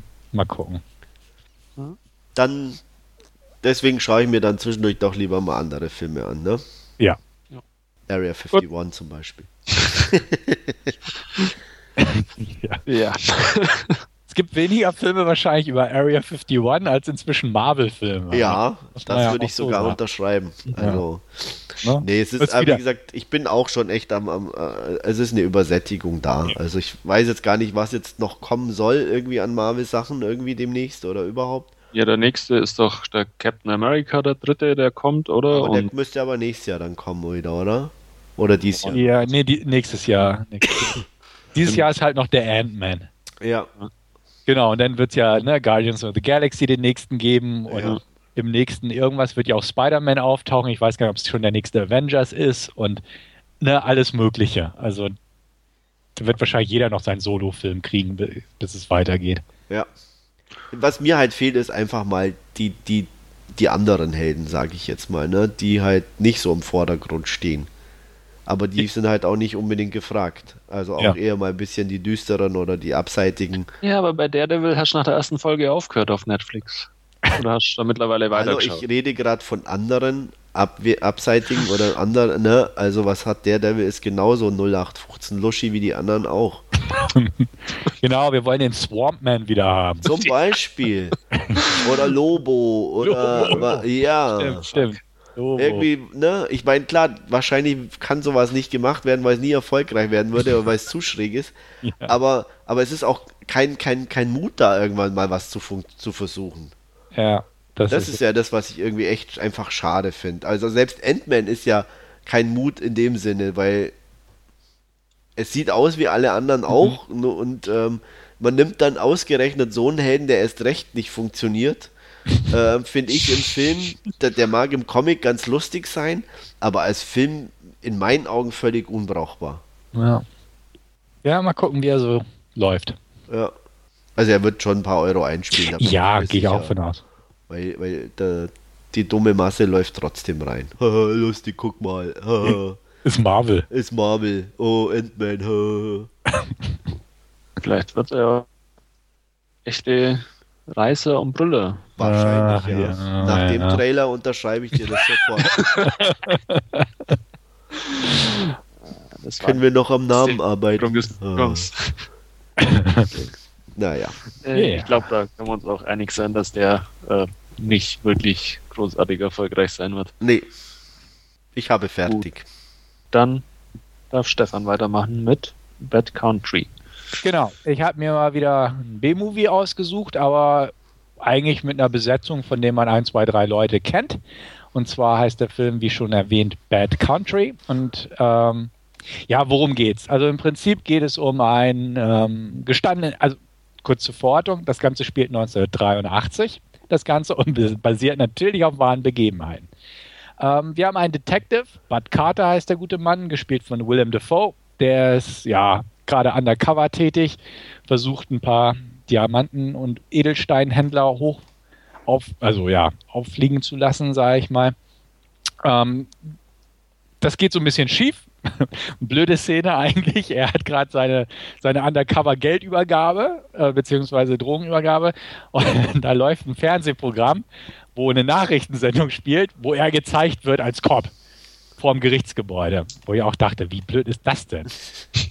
Auf jeden Fall, ja gut, der Dealer guckt halt im Fernsehen, oh, da ist ja ein Kopf. Und dann kommt zur übrigen Schießerei, aber er kann dadurch neue Informationen gewinnen, die ihn dann, ähm, ich sag mal, die Leiter weiter hochführen. Und zwar kommen sie einem Auftragskiller auf die Schliche, gespielt von Matt Dillon. Jesse heißt er. Der wird verhaftet, hat auch eine schwangere Freundin, ähm, wo sie versuchen, so ein bisschen den Hebel anzusetzen, um ihn als Informanten gewinnen zu können. Ähm, das, das klappt dann auch, weil ja, er möchte gern nicht sein restliches Leben im Knast verbringen und auch seine Tochter aufwachsen sehen. Und äh, dementsprechend lässt er sich auf einen Deal ein, dass er dann halt quasi für Carter ähm, sich einschleusen lässt in die Organisation. Das Ganze gibt es noch diverse weitere Versprickungen, denn es versuchen noch andere Agencies mit aufzuspringen und äh, ebenfalls so ihre Interessen zu wahren, ATF, FBI und so weiter. Ähm, aber wie auch immer, man versucht ihn jetzt da wieder ins Spiel zu bringen und ja, als Zeichen des guten Willens, so in Anführungsstrichen, verrät er äh, Carter den prompt, ja, wo so ein paar Leichen liegen, die können dann ausgegraben werden, beziehungsweise die sind halt in Ölfässern im Sumpf versenkt worden und ja, wie gesagt, er geht wieder rein ins Syndikat, gespielt von Tom Berenger, ist da Lutin, Latin, der Chef.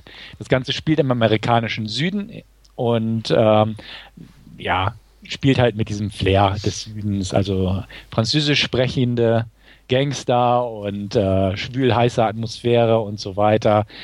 Ja, aber wie ich gerade auch schon bei Black Mass erwähnte, man kennt diese Art von Filme einfach bereits. Man weiß, dass irgendwann natürlich das Ganze irgendwie auffliegt und ne, dann droht er aufzufliegen und sind so die Standardsituationen des Genres, sage ich mal.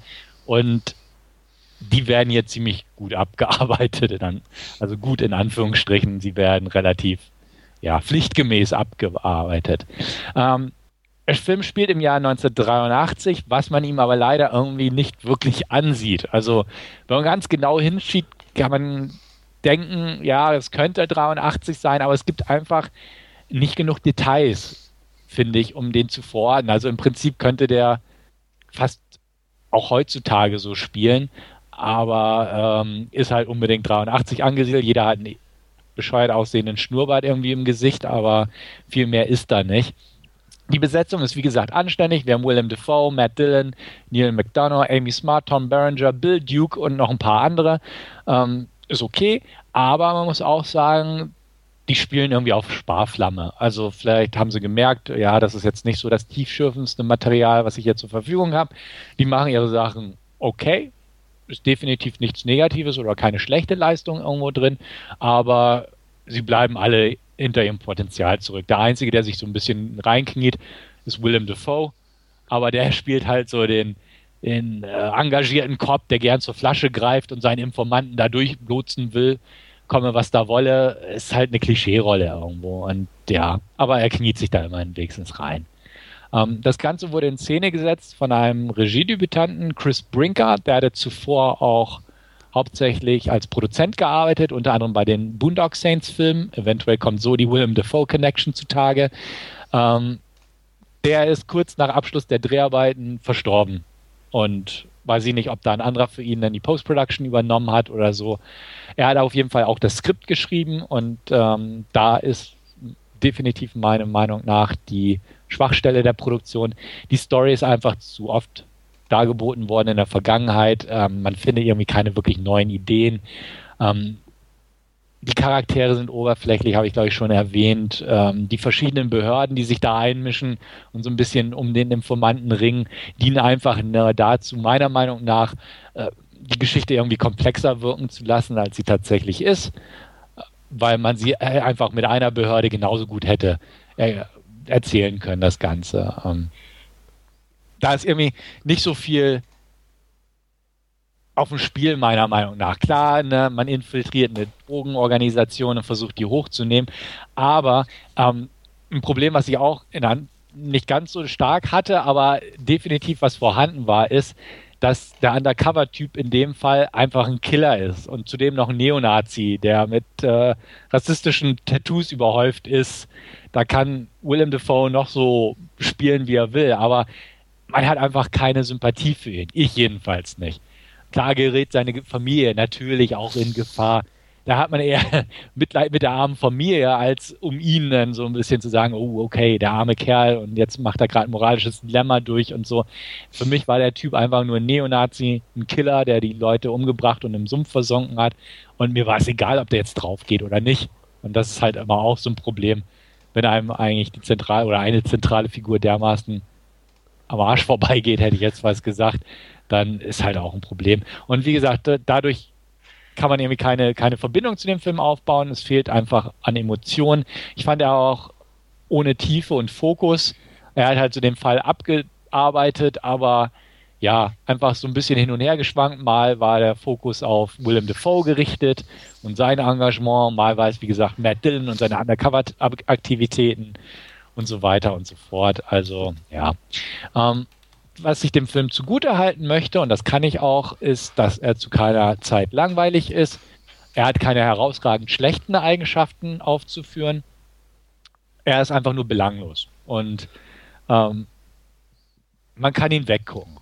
Sagen wir es mal so. Also ich hatte ihn auch auf der Leihliste, habe den dementsprechend eines Abends geguckt. Man schaut ihn sich an, man ärgert sich nicht wirklich, wenn man drüber nachdenkt. Klar, kommen immer wieder ein paar Schwachstellen zutage, die man auch anführen kann und die habe ich ja auch angeführt. Aber man guckt ihn weg und dann ist er im Prinzip vergessen und dann sucht man sich den nächsten Titel aus der Leihliste aus. Dementsprechend, wer solche Filme grundsätzlich mag, kann durchaus mal einen Blick riskieren, meiner Meinung nach. Ähm, aber es gibt halt ähnliche Veröffentlichungen, die besser sind. Und ähm, ich sag mal, wenn man da nicht so ein grundsätzliches Febel für dieses Genre oder Subgenre hat, dann kann man durchaus zu besseren Titeln greifen. Hier ist es einfach, ja, wenn man ein bisschen Zeit totschlagen will, kann man das mit Bad Country durchaus machen, aber einfach nicht zu viel erwarten. Ähm, knappe 5 von 10 von mir in dem Fall, weil wie gesagt, wirklich schlecht ist er nicht. Er ist nur ziemlich belanglos und ich glaube, Wolfgang hat den auch schon mal gehabt. Ja, ich hatte den äh, irgendwann letztes Jahr hier auch auf der Leihliste. Ähm, es ist eigentlich im Prinzip genauso, wie du sagst. Ähm, ich kann mich keinesfalls negativ an den Film erinnern, aber ich könnte dir jetzt auch nicht wirklich noch ähm, darüber hinaus von, von dem, was du jetzt erzählt hast, noch irgendwelche Sachen aus dem, aus dem Film sagen. Von daher ist er halt irgendwie belanglos und ganz nett anzuschauen, genau wie du gesagt hast. Und ähm, ja, ein paar Wochen später ist er auch wieder raus aus dem Kopf. Äh, von daher ähm, ja, ganz, ganz nett und besetzungstechnisch ganz äh, interessant und solide, ähm, aber jetzt äh, bleib, bleibt auch nicht länger hängen. Ja. Ähm, also dementsprechend an dich, Andreas, nicht wirklich eine Empfehlung. Ja, habe ich auch nicht rausgehört. ah, irgendwie smart. Ja, die, die sagt mir auch nicht so zu. Mhm. Ähm, ja, also ich hab, bin ja auch schon über den ein oder anderes Mal gestolpert, aber fühlte mich nie angesprochen, den gucken zu wollen, komischerweise. Auch trotz, trotz der Darsteller und alles. Ähm, fand den auch von, von, von der Thematik her jetzt nicht so interessant. Ja, und das, das trifft es eigentlich. Also. Da, das verspricht irgendwie der, das Poster mit den Köpfen mehr, wie, wie dann wirklich auch geboten wird. Ja, also äh, was, was, was mir auch aufgefallen ist, ja, der hat ähm, den einen oder anderen Shootout definitiv dabei, aber die wirkten so halbherzig, die äh, so einfach so routiniert, routiniert die, runtergespult. Die, dieser erste Shootout, das war doch irgend so ein, so ein Lager, oder? Kann, kann das sein? Oder, oder nicht Lager, sondern so ein äh, zwischen. So eine, so eine Bar war das. Also so ein, mhm. ähm, es gab eine Shootout in so einem Lagerbereich, ja, aber der erste war halt in dieser Bar, wo dieser Fernseher läuft, wo er da ah, ja, ja, wird. Okay. Äh, langsam kommen die Bilder wieder. ja, aber die waren auch so, dass das, ich hätte fast gesagt, so TV-Standard, so ungefähr. Ja. Also die Action-Szenen wirkten so klar, der, der, Film hatte jetzt nicht viel Geld, ist keine große Produktion, aber die wirkten so, ja, so lieblos ein bisschen runtergekurbelt. Und das, ja, also wie gesagt, es ist kein Film, den man wirklich empfehlen kann. Er tut aber auch nicht weh, wenn man mal irgendwie dran hängen bleibt, wenn er im Fernsehen läuft oder so. Ich habe gerade nachgeschaut, ich habe ihm damals 6 von 10 mhm. äh, gegeben, aber wie gesagt, ich fällt mir echt schwer, jetzt da mich auch wieder konkret dran zu erinnern. Ja. Naja, Gut, dann war es das für mich von dieser Woche. Ja, und dann werde ich euch noch was vorstellen jetzt. Ähm, ich habe mir mal wieder eine Dokumentation angeschaut und ähm, der extrem schlecht zu googelnde Titel ist One. ähm, wie der Titel dann oder die One auch vermuten lässt, ist es äh, eine Formel 1 Dokumentation. Ein Untertitel, den man ab und zu dazu findet, ist Live on the Limit, aber ähm, in den meisten Fällen ist er doch nur mit One geführt. Ähm, ja, und dementsprechend ist er wohl auch ein bisschen untergegangen. Ich habe den ähm, auf der Leihliste liegen. Ähm, ist wie gesagt eine Dokumentation über die Geschichte der Formel 1, die 1950 beginnt, ähm, mit einem sehr starken Fokus, beziehungsweise dem, dem Hauptfokus des Ganzen ein bisschen auf die ähm, Sicherheitsaspekte und äh, diese Entwicklung über die, ja, in den letzten 65 Jahren, beziehungsweise eher ein bisschen so bis Mitte der 90er Jahre, was sich da alles äh, getan hat. Ähm, das Ganze beginnt mit einem relativ spektakulären Unfall 1996 in äh, Melbourne, Australien, bei der Saisoneröffnung, wo Martin Brundle äh, einen extrem krass aussehenden Unfall hat, äh, ja, wo man quasi in, auf den Fernsehbildern nur ein komplett zerstörtes oder fast völlig zerstörtes Auto sieht. Ähm, ein paar Sekunden später, Martin Brundle steigt aus dem Cockpit und äh, reißt die Arme in der Höhe und es ist ihm äh, nichts passiert. Äh, es waren noch die Zeiten, wo es noch ein Ersatzauto gab. Er äh, das Rennen ist abgebrochen worden. Er springt zurück zur Box, lässt sich vom äh, Rennarzt Sid Watkins äh, quasi ähm, wieder für fahrfähig erklären und springt sofort wieder in das Ersatzauto und ja, das Rennen wird neu gestartet und nimmt seinen Lauf. Ähm, das ist so ein bisschen der Aufhänger ähm, auch der Doku. Ich habe schon gesagt, das ist der, der, Hauptaspekt des Ganzen ist ein bisschen auf, auf äh, die Sicherheit und die Entwicklung dahin, ähm, die schmerzhafte Entwicklung, muss man sagen, äh, zu, zu diesen ganzen Sicherheitsvorkehrungen an einer Rennstrecke. Ähm, die, die heute ja standardmäßig sind, früher aber eher ähm, ja, nicht vorhanden waren, beziehungsweise die Ausnahme waren. Ähm, das Ganze geht los in den 50er Jahren mit ja, Fancho als, als Fahrer, wo, wo man dann auch sehr viele Archivaufnahmen sieht, ähm, wo sich die Fahrer quasi am Lenkrad richtig festhalten müssen, damit sie sich, äh, damit sie nicht aus dem Auto geschleudert werden. Ähm, das Ganze, die Entwicklung nimmt ein bisschen oder nimmt rasant Fahrt auf, als äh, die FIA 1957 war das dann ähm, einen zweiten Titel einführt. Da gibt's dann nicht nur noch den Fahrerweltmeister, sondern auch den Konstrukteursweltmeister. Und ähm, ja, diese, dieser Titel führt quasi dazu, dass die ähm, Teams anfangen, äh, die Autos weiterzuentwickeln. Es kommen auch äh, sehr viele äh, vor allem aus Großbritannien Teams hinzu, ähm, die ja von äh, Enzo Ferrari damals als Garacisti äh, verspottet werden, die aber ja relativ aggressiv äh, die, die Entwicklung ihrer Autos vorantreiben. Ähm, mit vorne dabei ist da äh, das Team Lotus mit äh, äh, Colin Chapman, ähm, die dann auch ja, einige Titel einfahren über die nächsten Jahre. Ähm, das Problem an der ganzen Geschichte ist aber irgendwo, dass die Formel 1 Rennstrecken ähm, ja alle oder die, die Rennstrecken im Allgemeinen alle noch auf einem Stand von ähm, vor dem Weltkrieg waren, vor dem Zweiten Weltkrieg. Ähm, die Autos aber mit, mittlerweile nach, nach ein paar Jahren Formel 1 teilweise doppelt so schnell fahren wie äh, zu Beginn der Rennserie was dann unter anderem auch zu äh, ja, etlichen fatalen, tödlichen Unfällen führt. Ein paar bekannte Namen sind da Jim Clark, äh, Jochen Rindt. Oh, mir fallen jetzt die Namen im Detail nicht mehr ein, aber ähm, man kennt diese Leute alle, die dann in, in vielen Rückblenden auch gezeigt werden. Wie, wie gesagt, ähm, der Film oder die Doku besteht aus ähm, extrem vielen ähm, ja interessant geschnittenen Archivaufnahmen. Und das Ganze ist dann auch immer wieder versetzt mit äh, Interviews aus der Gegenwart, wo dann unter anderem Jackie Stewart als, als dreimaliger Weltmeister zu Wort kommt, der extrem viel auch, auch für die Sicherheit äh, getan hat in, in der Formel 1 mit kurzen Interviewschnipseln. Und Michael Schumacher kommt ein paar Mal zu Wort und äh, Sebastian Vettel, Lewis Hamilton, ähm, Jackie X ist ein bisschen äh, dabei. Das, der hat sich immer ein bisschen so gesträubt gegen diese ganzen Sicherheitsentwicklungen in der Formel 1.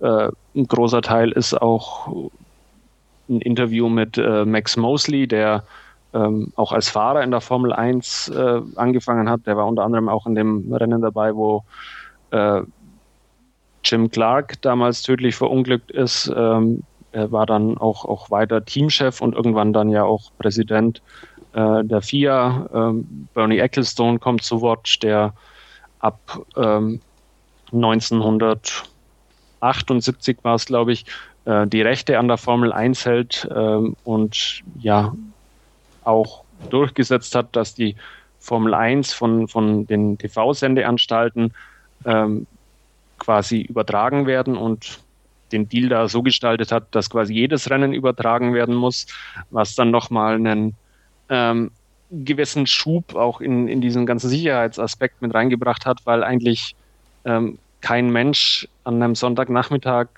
in seinem Wohnzimmer irgendwelche Leute sterben sehen mag, ähm, was dann ja über die Jahre auch, auch dazu geführt hat, dass eben ähm, zuallererst mal in den 60er Jahren Sicherheitsgurte eingeführt werden, dass irgendwann mal Leitplanken an der Strecke äh, geben, dass irgendwann mal die medizinische Versorgung äh, standardisiert wird, äh, was auch immer wieder an, an ähm, erschütternden und erschreckenden Beispielen äh, entsprechend in, in der Doku thematisiert wird. Und ja, das Ganze ähm, kann auch nicht anders sein, als dass es dann irgendwann ähm, auch auf dieses schwarze Wochenende 1994 in San Marino äh, zurückkommt, wo sich äh, wo, wo Rubens Barrichello unter anderem im, im freien Training schwer verletzt wird und dann natürlich ähm, der Tod von Roland Ratzenberger im, im Qualifying und natürlich dann im Rennen ähm, ja der schwere Unfall und, und Tod von Ayrton Senna ähm, thematisiert werden. Ähm, ja, wie gesagt, ähm, sehr, sehr interessant von den Archivaufnahmen, die, die sehr spannend auch geschnitten sind, teilweise auch ein bisschen äh, mit entsprechender treibender Musik unterlegt werden, ähm, was das Ganze sehr interessant äh, zum Anschauen macht. Äh, es ist natürlich von der Thematik auch, auch sehr speziell. Also wer kein Interesse hat an der Formel 1 ähm, und, und am Rennsport im Allgemeinen, ähm, der wird jetzt durch den Film auch nicht wirklich äh, dazu bekehrt oder der wird vermutlich äh, sich, sich auch kein Rennen anschauen. Also das ist schon eine ähm, ja, sehr spezielle Zielgruppe, die mit dem Film auch irgendwo bedient wird. Ähm, nichtsdestotrotz fand ich es als Formel 1-Fan und äh, nach wie vor, auch wenn die dann ein bisschen langweilig sind mittlerweile, äh, der, der immer noch Rennen schaut am Sonntagnachmittag, äh, eine sehr interessante Doku eben aus diesem ja doch sehr ernsten und, und ähm, ja nicht so schönen oder an, an, von, von einer nicht so schönen Seite des Sports äh, dargestellten Dokumentation. Ähm, ich fand das, wie gesagt, sehr, sehr interessant, sehr sehenswert, ähm, durchsetzt auch, auch mit den ja, vielen bekannten Gesichtern, die, die zu Wort kommen in den einzelnen Interviews. Und ähm, ich ja, fand mich nicht nur gut unterhalten, sondern äh, wie gesagt auch äh, ich habe dann doch damit auch einiges wieder ein bisschen über die Geschichte der Formel 1 gelernt und wird das entsprechend auch mit acht von zehn Punkten honorieren. Aber wie gesagt, die Zielgruppe ist eine sehr spitze.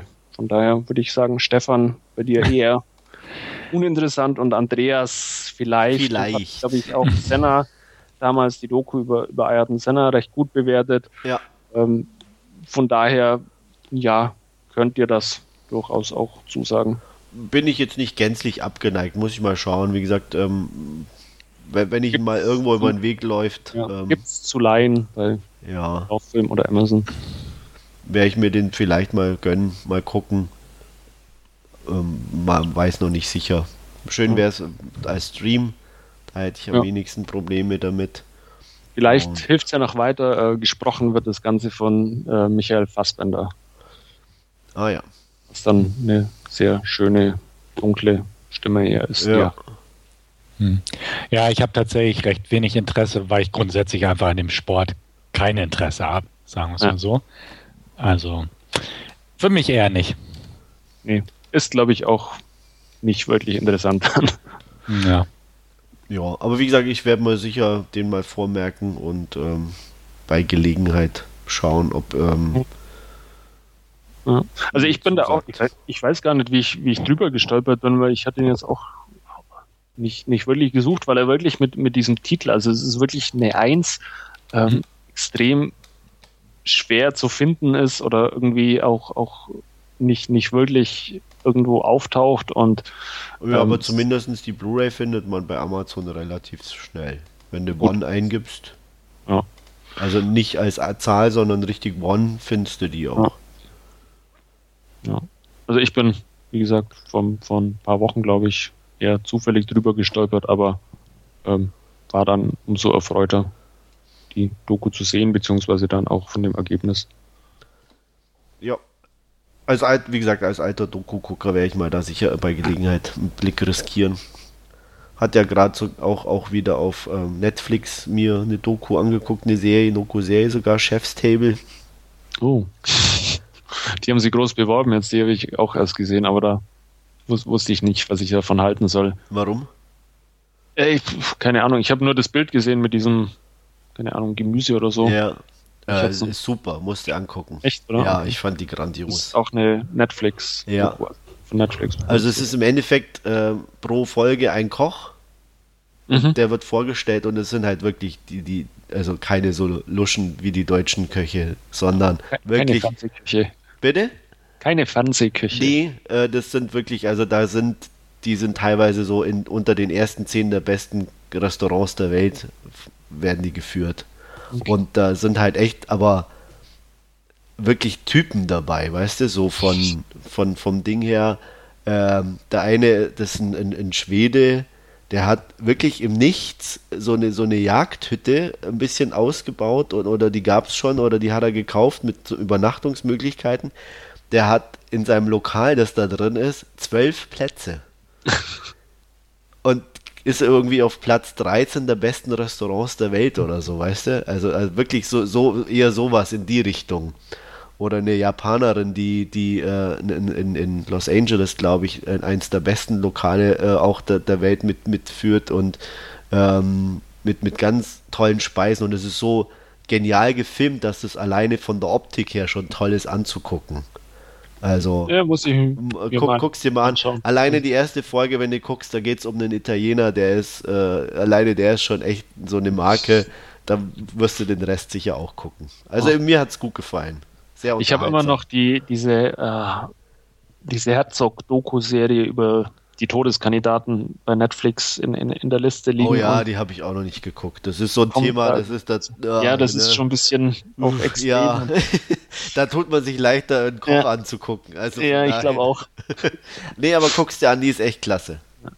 Ja, auch diese, diese, ähm, äh, wie, na, Gorilla-Doku soll nicht schlecht sein von, von Netflix. Das ist ja auch so eine. Ja, die habe ich auch in meinem Ding drin. Ja. Aber da bin ich auch. der Titel nicht ein jetzt. Wie Viranga oder so ähnlich. Ja, irgend sowas. Irgend sowas, ja. ja. Na gut. Aber, ja. Ich Aber, ja, wie gesagt, deswegen One bei Gelegenheit. Ja. Gut, das war es dann auch von mir und damit kommen wir zu unserem Hauptreview und wir haben uns dieses Mal äh, Interstellar angeschaut und Andreas wird uns eine kleine Inhaltsangabe geben. Ich versuche es zumindest, mhm. weil es ja ein bisschen, naja, komplexer das Ganze. Ja. Ähm, ja, wir sind im 21. Jahrhundert. Die Erde äh, ist ein bisschen lediert, um es mal nett zu umschreiben. Die Menschheit stark reduziert man versucht, sich über Wasser zu halten, in Anführungsstrichen, mit ähm, der Produktion von Nahrungsmitteln. Äh, das wird zunehmend schwieriger, weil Pflanzenkrankheiten nach und nach die äh, einzelnen angebauten Güter wie Kartoffeln, Weizen und ähnliches ähm, vernichten. Die letzte Möglichkeit der Amerikaner aktuell sind Maispflanzen, aber selbst die äh, stehen kurz oder lang ähm, davor äh, ausgerottet zu sein und dann weiß im Endeffekt keiner, wie es weitergehen soll. Wir lernen den ehemaligen NASA-Astronauten Cooper kennen, gespielt von Matthew McConaughey, der mit seiner Familie auf einer Maisfarm lebt. Ähm, sie bauen Sachen an und ähm, ja, äh, versuchen sich sozusagen mehr schlecht als recht über Wasser zu halten.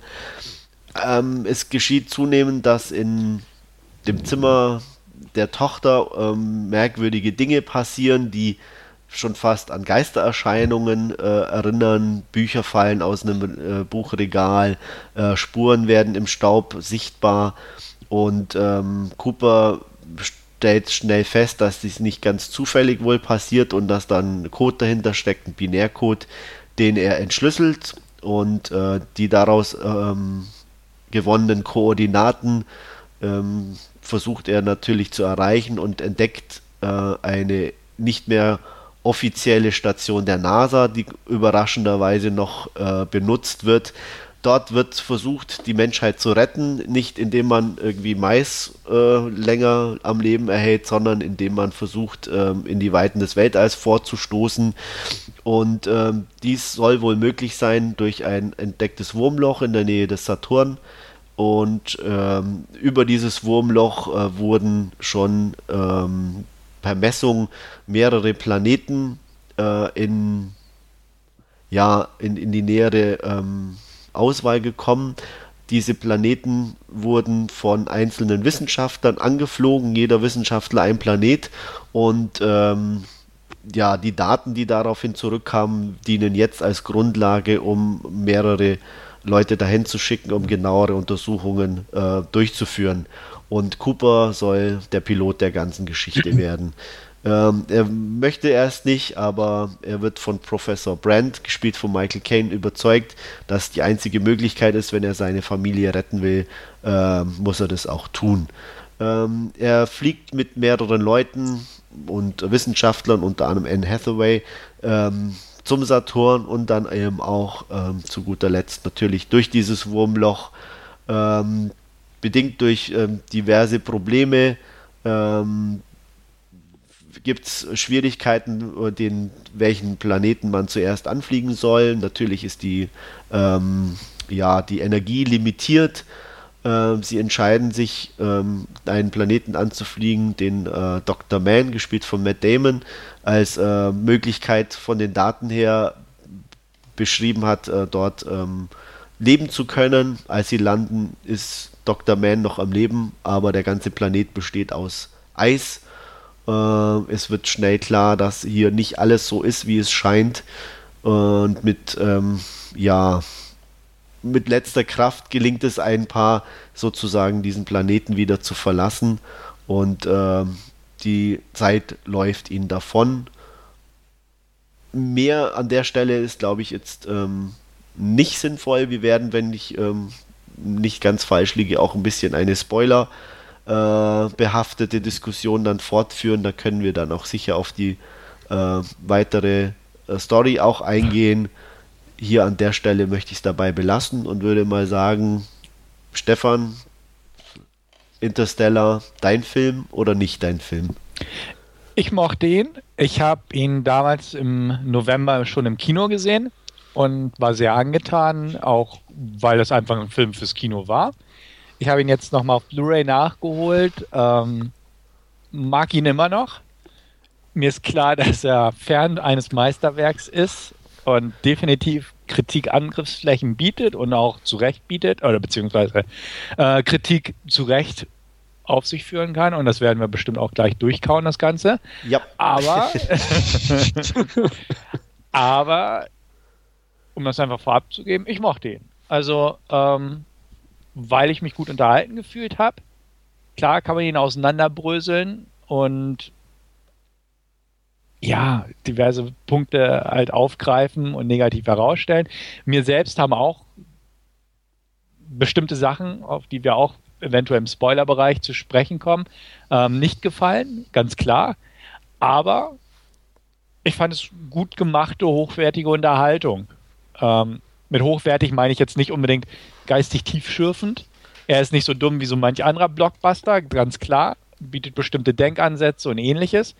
Ähm, aber er ist nicht nur reines Eye Candy und ähm, aufgrund bestimmter Entscheidungen auch stilistischer Art, zum Beispiel Verzicht auf Action in bestimmten Bereichen, wo andere Filme definitiv mit Action gespielt hätten oder mit, mit Schauwerten, wie zum Beispiel innerhalb des Wurmlochs oder dass es äh, ähm, nicht nur vor Greenscreens oder so gedreht wurde, sondern da mit ein bisschen mehr Aufwand zu Werke gegangen wurde, ähm, hat sich das für mich eigentlich als, als einen guten, ansehbaren Film herauskristallisiert, der sich auch bei der Zweitsichtung noch so bewährt hat.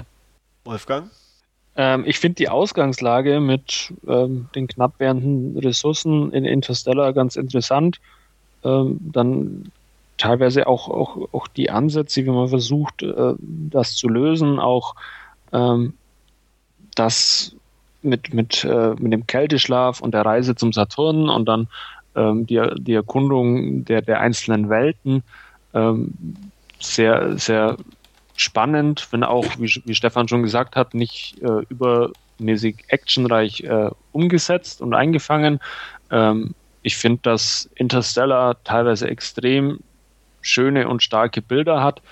Ähm, aber wie Stefan auch schon sagt, hat er halt auch ein bisschen so seine Probleme, die sich auch irgendwie ähm, über alle Bereiche strecken und dann in einem ja sehr gewöhnungsbedürftigen Finale mit einem extrem konventionellen Ende ähm, enden. Für mich zumindest. Ja, das würde ich ganz spontan unterschreiben. Ähm, so ging es mir im Endeffekt auch. Also ich mag oder ich mochte wirklich die erste Hälfte, die Ausgangssituation, die, die, äh, die beherrschende Ungewissheit, was, was, was, was kommt, äh, was, mag, was mag passieren, der Aufbruch ins, Weltall, ähm, das war alles klasse gemacht, gut, gut gemacht. Ähm, auch ähm, von, von, von den Darstellern alles schick. Ähm, und danach fingen einfach auch für mich die Probleme an, weil das war mir ja ein bisschen zu an den Haaren herbeigezogen und, und auch nicht in sich stimmig irgendwie. Das, das ja, fand, fand ich dann teilweise wirklich nervig, äh, wie, wie die Sachen vorangegangen sind. Und wenn ich mal was nervig finde, dann äh, begleitet mich dran das. Fest. Ja, ähm, mag auch nicht so das Beste sein, aber ähm, das zieht sich dann einfach mit und dann ähm, findet man natürlich dann noch mehr Haare in der Suppe. Ähm, aber da, dazu kommen wir dann später nochmal mehr. Ähm, ich mochte klar die Optik, es ist ein toll produzierter Film, gar keine Frage. Ähm, darstellerisch, wie schon gesagt, alles im, im, grünen Bereich, hatte ich auch nichts auszusetzen. Ähm, musiktechnisch auch alles okay. Da gibt es nicht, nee, wie gesagt, nicht viel Fehler. Ähm, vor allem in der ersten Hälfte. Das, das hat Spaß gemacht und ich hätte mir da ein bisschen, ich weiß es nicht, in, in welche Richtung es hätte gehen sollen, aber in die, die es dann im Endeffekt gegangen ist, war für mich eher unbefriedigend. Also da dieser erste Planet, den sie ähm, da aufsuchen mit, mit dieser Wasserwelt und so, ähm, das ist eigentlich alles noch toll und auch ja. da, dass das in der Nähe von diesem Wurmloch ist und dann ja, auch mit, Zeit, diesen, mit damit Zeit entsprechend so, äh, alles, alles schick auch, verstreicht ne? und der eine da auf dem Schiff wartet und sie dann quasi da, ja, die ein, zwei Stunden auf dem Planeten sind und dann trotzdem 23 Jahre später auf dem Schiff zurückkommen. Ähm, das ist alles noch echt toll bis dahin und dann äh, dann kommt, kommt, der Bruch. Kommt, dann, dann kommt der Bruch und dann kommt vor allem auch äh, Matt Damon. Matt, Matt Damon. genau. Ja. ja. Genau, da fing es für mich auch an. Also das war schon so der erste Punkt, wo ich dachte, oh, auch, auch ich mag Matt Damon echt gern. Ich auch. Aber, äh, aber da diese Rolle oh, no, null. geht war, überhaupt nicht. Nee. Total fehlbesetzt meiner Meinung nach. Ja. Das, das, das, das war, ich weiß auch nicht, was das war. Das war over, over underacting irgendwie. ja, eine sehr dämliche Rolle. Aber ich, ich, wenn die so geschrieben war, ist die einfach schon einfach schlecht geschrieben, auch fand ich. Äh, weiß ich nicht. Oder alleine, dass ein Regisseur dann das zulässt, dass die so gespielt wird. Ähm, vor allem, ich, ich, ich weiß nicht, ob es nur mir dann so ging oder man, man, sich das im Nachhinein hineininterpretiert, aber in dem Moment, wo, wo die den treffen, war das erste, da passt was nicht. ne? Also. komisch. Ja, ne, ja, es ist so, aber auch einfach, weil es ein Stück weit zu Klischee war. Ja. Also deswegen, weil es, es konnte ja nicht passen. Nee. Also, ne, es, es würde gewesen, hätte es gepasst. Ja. Also deswegen, du, du, wusstest irgendwo, es muss was sein. Ja. Ähm, und dann weißt du auch im nächsten Gedankengang, was es sein wird, so ungefähr. Ja. Und das fand ich halt schade. Ja, weil, es auch zu ja. offensichtlich ist von der Welt ja. selber her, von, von dem allem, was um, drumherum ist und so. Ja. Ähm, das, deswegen, also. Genau, die Welt an sich fand ich auch sehr cool. Ja. Wird ja auch ja. in Is Island, glaube ich, gedreht, diese, diese Gletscher-Szenen und so, also, ja. halt ganz schick. Aber da hat mich wirklich dieses, einfach die Art der Figur gestört, weil die einfach äh, zu klischeehaft war. Man kennt Ja. das aus anderen Filmen einfach. Einer. Ja, ne, und dann einer- dazu einfach auch nicht gut genug gespielt, irgendwie komisch. Also das passte nichts zusammen in der Rolle, in meinen Augen. ja. Meine, die, Mo die Motivation oder sowas, er erklärt es ja dann in diesem Monolog ähm, irgendwie, was, ihn dazu motiviert hat oder so, ist ja durchaus Absolut. nachvollziehbar. Da- das war aber es ist halt einfach irgendwie total schlecht Ja. ge gespielt und, und rübergebracht Ja, ich denke, in der Situation hätte es wahrscheinlich jeder gemacht, ähm, auch keine Frage. Aber ja, wie du sagst, es ist schlecht gespielt und es passt nicht und es passt auch zum Rest irgendwie nicht und ähm, ja, also das war das war für mich auch so der erste Knackpunkt, wo ich dachte, oh nö, ja. ja. Aber die Undock-Szene kam danach und die war natürlich äh, Ich- ich- ziemlich cool, fand ich. Die Undock-Szene war klasse. Also Ja. keine Frage, die war super gefilmt, äh, Mhm. auch, auch, auch, auch tricktechnisch grandios gemacht. Ähm, da war, ich sag mal, da war meine Welt erstmal wieder in Ordnung. Ich, ich hatte schon äh, so ein bisschen so einen Punkt ähm, vorher, der mich gestört hat an dem Film, und zwar, ähm, er, er versucht ja dann doch technisch relativ solide und begründbar zu sein, zumindest gibt er das vor, und dann kommen diese Roboter, diese wandelnden Geldautomaten. Ach, die Ach, waren die irgendwie so schräg, dass ich die ja, lustig fand. die habe ich wel- auch komischerweise welcher nicht Ingenieur wird denn auf die Idee kommen, einen, ah, einen, einen Roboter in, in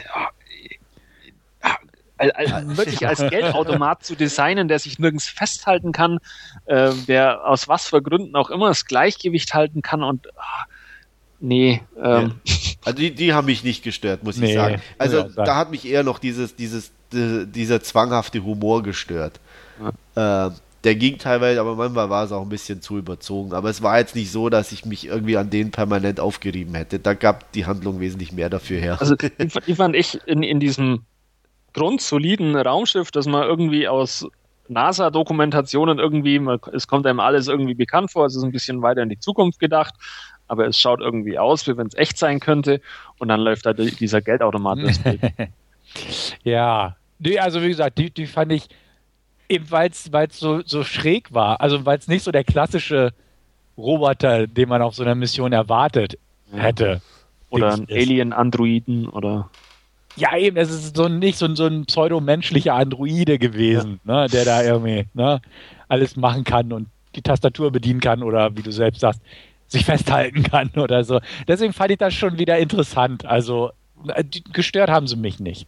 Ja, wie gesagt, bis dahin war auch alles in Ordnung. Aber dann, Äh, dann, dann dann mussten sie sich ja an diesem Riesenplaneten in diesem, ähm, ja, in diesem Swing-By-Manöver oder wie das heißt, ähm, ähm, um auf den letzten Planeten noch zu kommen, ähm, we weiter hangeln und ab da wurde es für mich einfach nur dumm. Ich kann es nicht anders sagen. Es mag vielleicht alles irgendwo einen wissenschaftlichen Hintergrund haben, aber im Film selber fand ich es dumm. ich, ich bin da ganz bei dir. Ähm, ich, ich, ich, ich weiß nicht, wollen wir hier gleich volle Kanne jetzt auf die Spoiler eingehen oder? Ja, äh, ich muss ja auch argumentieren können. Okay, äh, also alle, die den Film noch nicht gesehen haben, jetzt kommen die Heavy Spoiler. Ihr habt jetzt noch eins, zwei, drei und ausschalten, danke.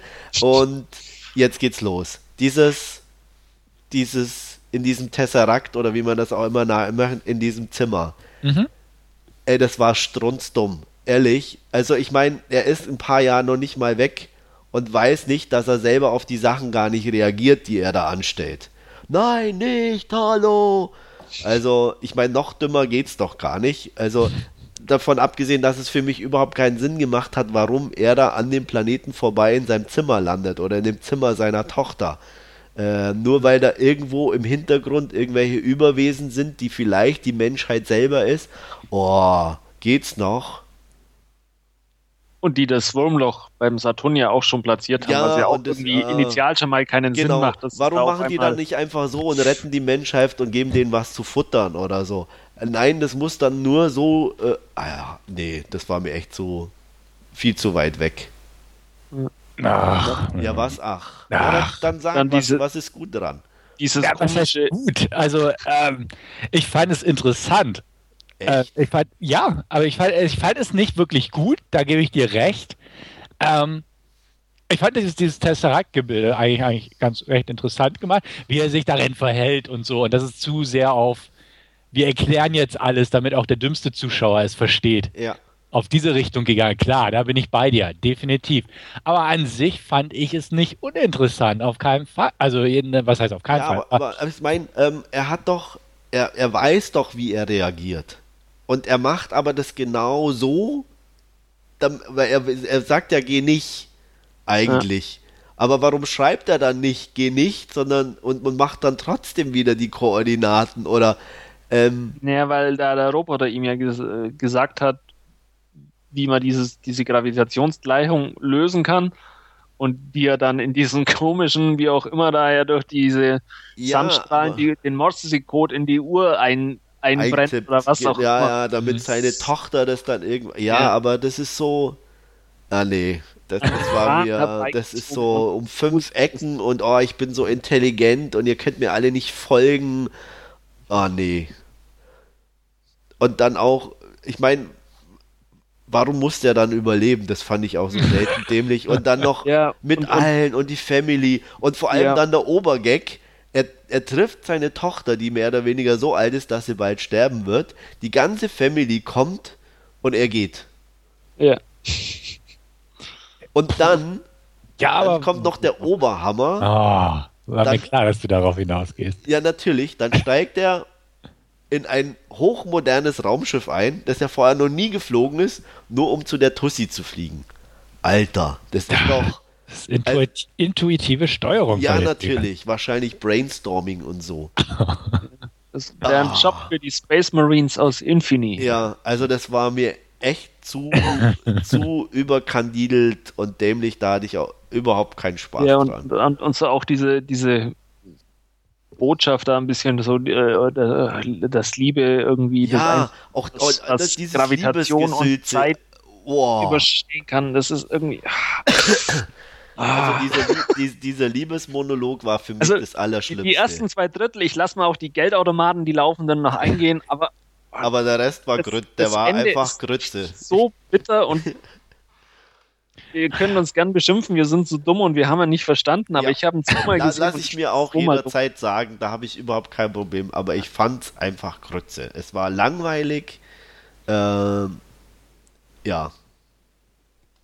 Also wenn die ersten zwei Drittel nicht gewesen wären, hätte ich, also ich hätte echt irgendwie an, an jeden Verstand gezweifelt, der den Film gut findet ich fand auch die, die, die Beziehung zwischen ähm, Cooper und, und, und Murph, seiner Tochter, ganz interessant, auch äh, toll ja. gespielt, vor allem von, von der ersten, von Mackenzie Foy als äh, zehnjährige äh, Murph, fand ich ja. toll ja.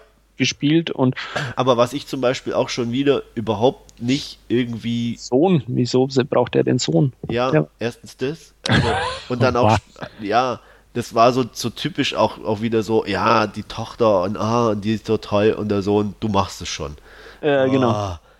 Äh, da habe ich schon das erste Mal gedacht, okay, gut, aber ne, ist noch nicht so allzu schlimm. Aber ganz strange fand ich dann auch das, das Verhältnis zu, zu ähm, Anne Hathaways Rolle. Ich habe, da, da hat es für mich nie irgendwo gefunkt oder sonst was.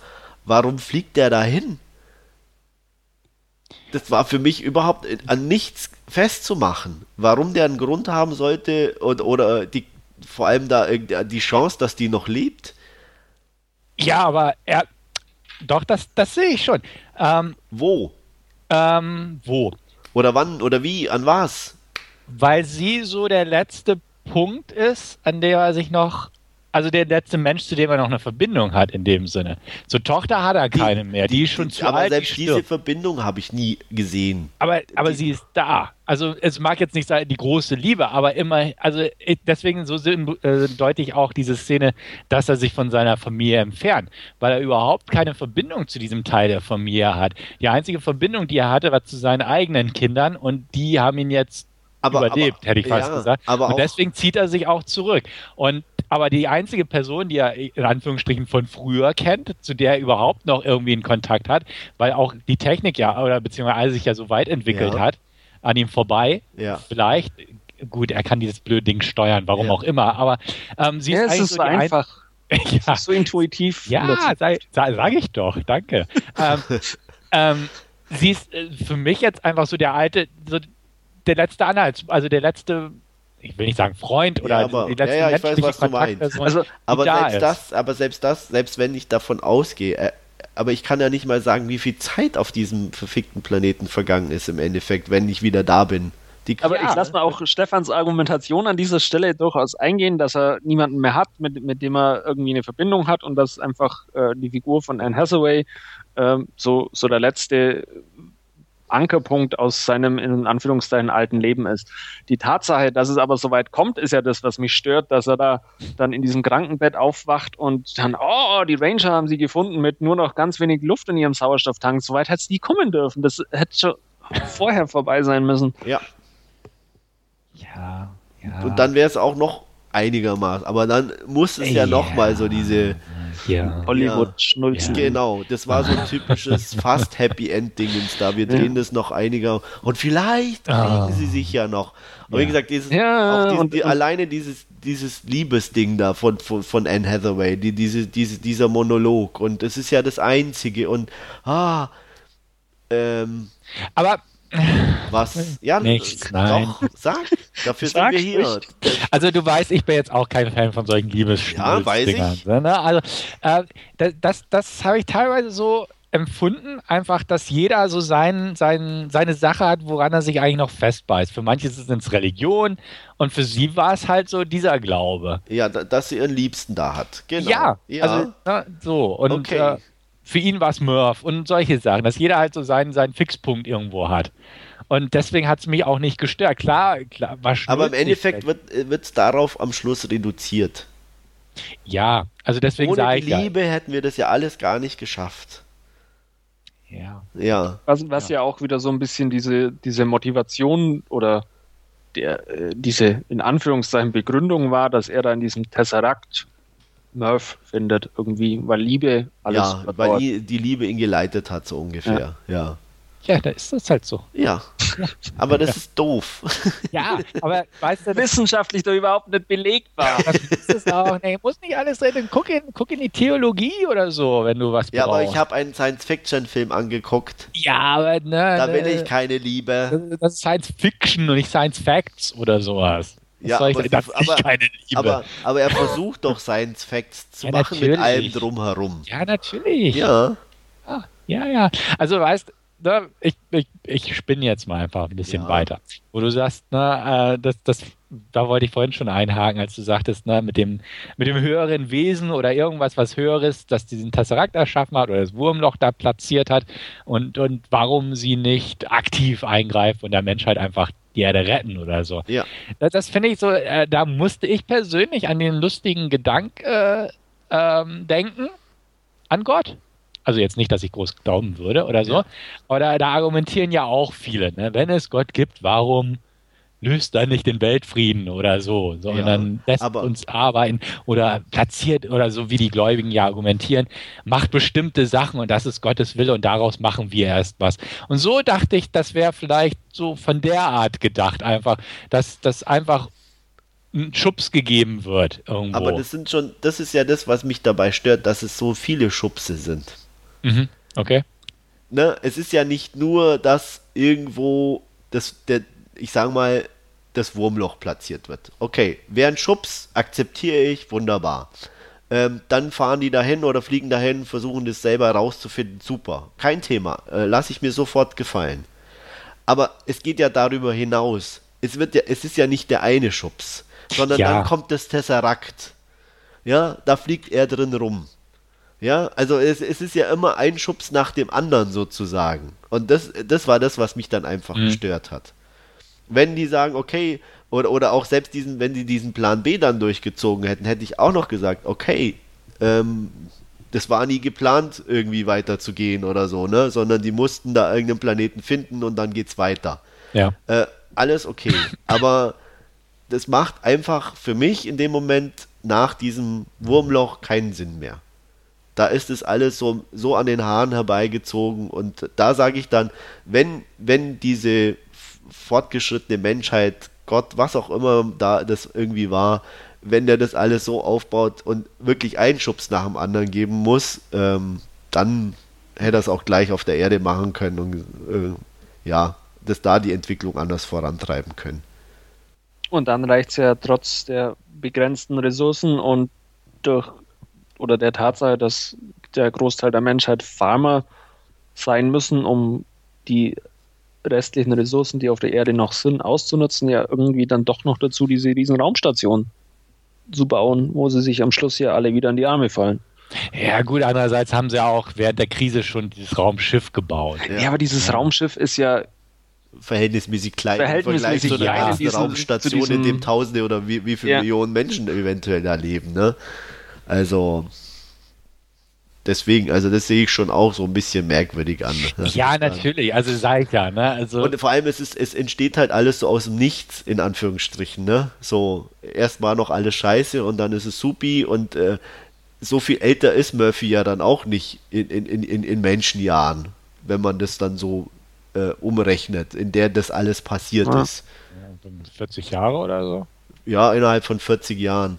Also muss ich, so, muss ne? ich dann, ich meine, da so ein komplettes Ding da auch, äh, zu stampfen und das, deswegen meine ich ja, weil äh, die legen so viel Wert dann auf, auch mit diesem Wurmloch und alles, das ist ja, irgendwie ja. logisch und nah und, und, und, und, und schludern aber an, an anderen Stellen so extrem, äh, die mich vielleicht auch sonst nicht so gestört hätten, aber eben in Verbindung mit diesen anderen hab, Geschichten, die wir angesprochen haben, ist es halt immer noch so ein Tropfen drauf, wo ich dann sage, nee, das, das macht mir dann keinen Spaß mehr. Weil, ich, ich hab ja. damals, wie wir Elysium besprochen hatten, da gibt es ja auch diesen äh, Stanford Toros oder wie das Ding heißt, wo dieses rotierende, rotierende Ding, ja. ja. ja. Und ähm, ich habe da ein bisschen was drüber gelesen damals und da ist scheinbar irgendwie auch der Plan oder wie, wie sie das damals designt hatten, dass sie die Ressourcen scheinbar irgendwie vom Mond abbauen und dann irgendwie hochkatapultieren, sodass man es nicht aus der Erdatmosphäre herausschießen muss, was auch immer. aber das ist auch so weit hergeholt alles. ja, aber wie gesagt, das ist echt irgendwie. Ja. Äh, nach dem Wurmloch, wie gesagt, die Planeten waren noch okay da hätte ich mir auch eher noch gefallen lassen, ein paar, ein, zwei Planeten noch, noch zu besuchen, bevor man irgendwie den richtigen findet. Und äh, da hätte dann von mir aus auch sich herausstellen können, äh, ja, es gibt ja trotzdem keine Möglichkeit und, und ähm, wäre alles in Ordnung gewesen für mich. Aber dieses komische Ding da und wie gesagt mit dem Zimmer von seiner Tochter und vor allem das Schlimme ist ja, ähm, der war noch gar nicht weg von der Erde, da war mir schon klar, dass er das selber ist, der die Zeichen da bringt. Weil äh, eine andere Möglichkeit gab es ja gar nicht. Ja. Und das fand ich dann schon in dem Moment, wo ich mir dachte, also wenn es jetzt wirklich so ist, finde ich das extrem langweilig. Weil in dem Moment, wo die Bücher fallen und er feststellt, oh, da gibt mir irgendjemand Signale und Binärcode, äh, ich weiß nicht, wie es euch ging, aber ich wusste sofort, das muss er selber sein, weil wer sollte im Zimmer seiner Tochter sonst so Signale senden? Wenn er schon dann irgendwie klarerweise der Pilot werden wird. Ja, so schlau war ich nicht. Nicht?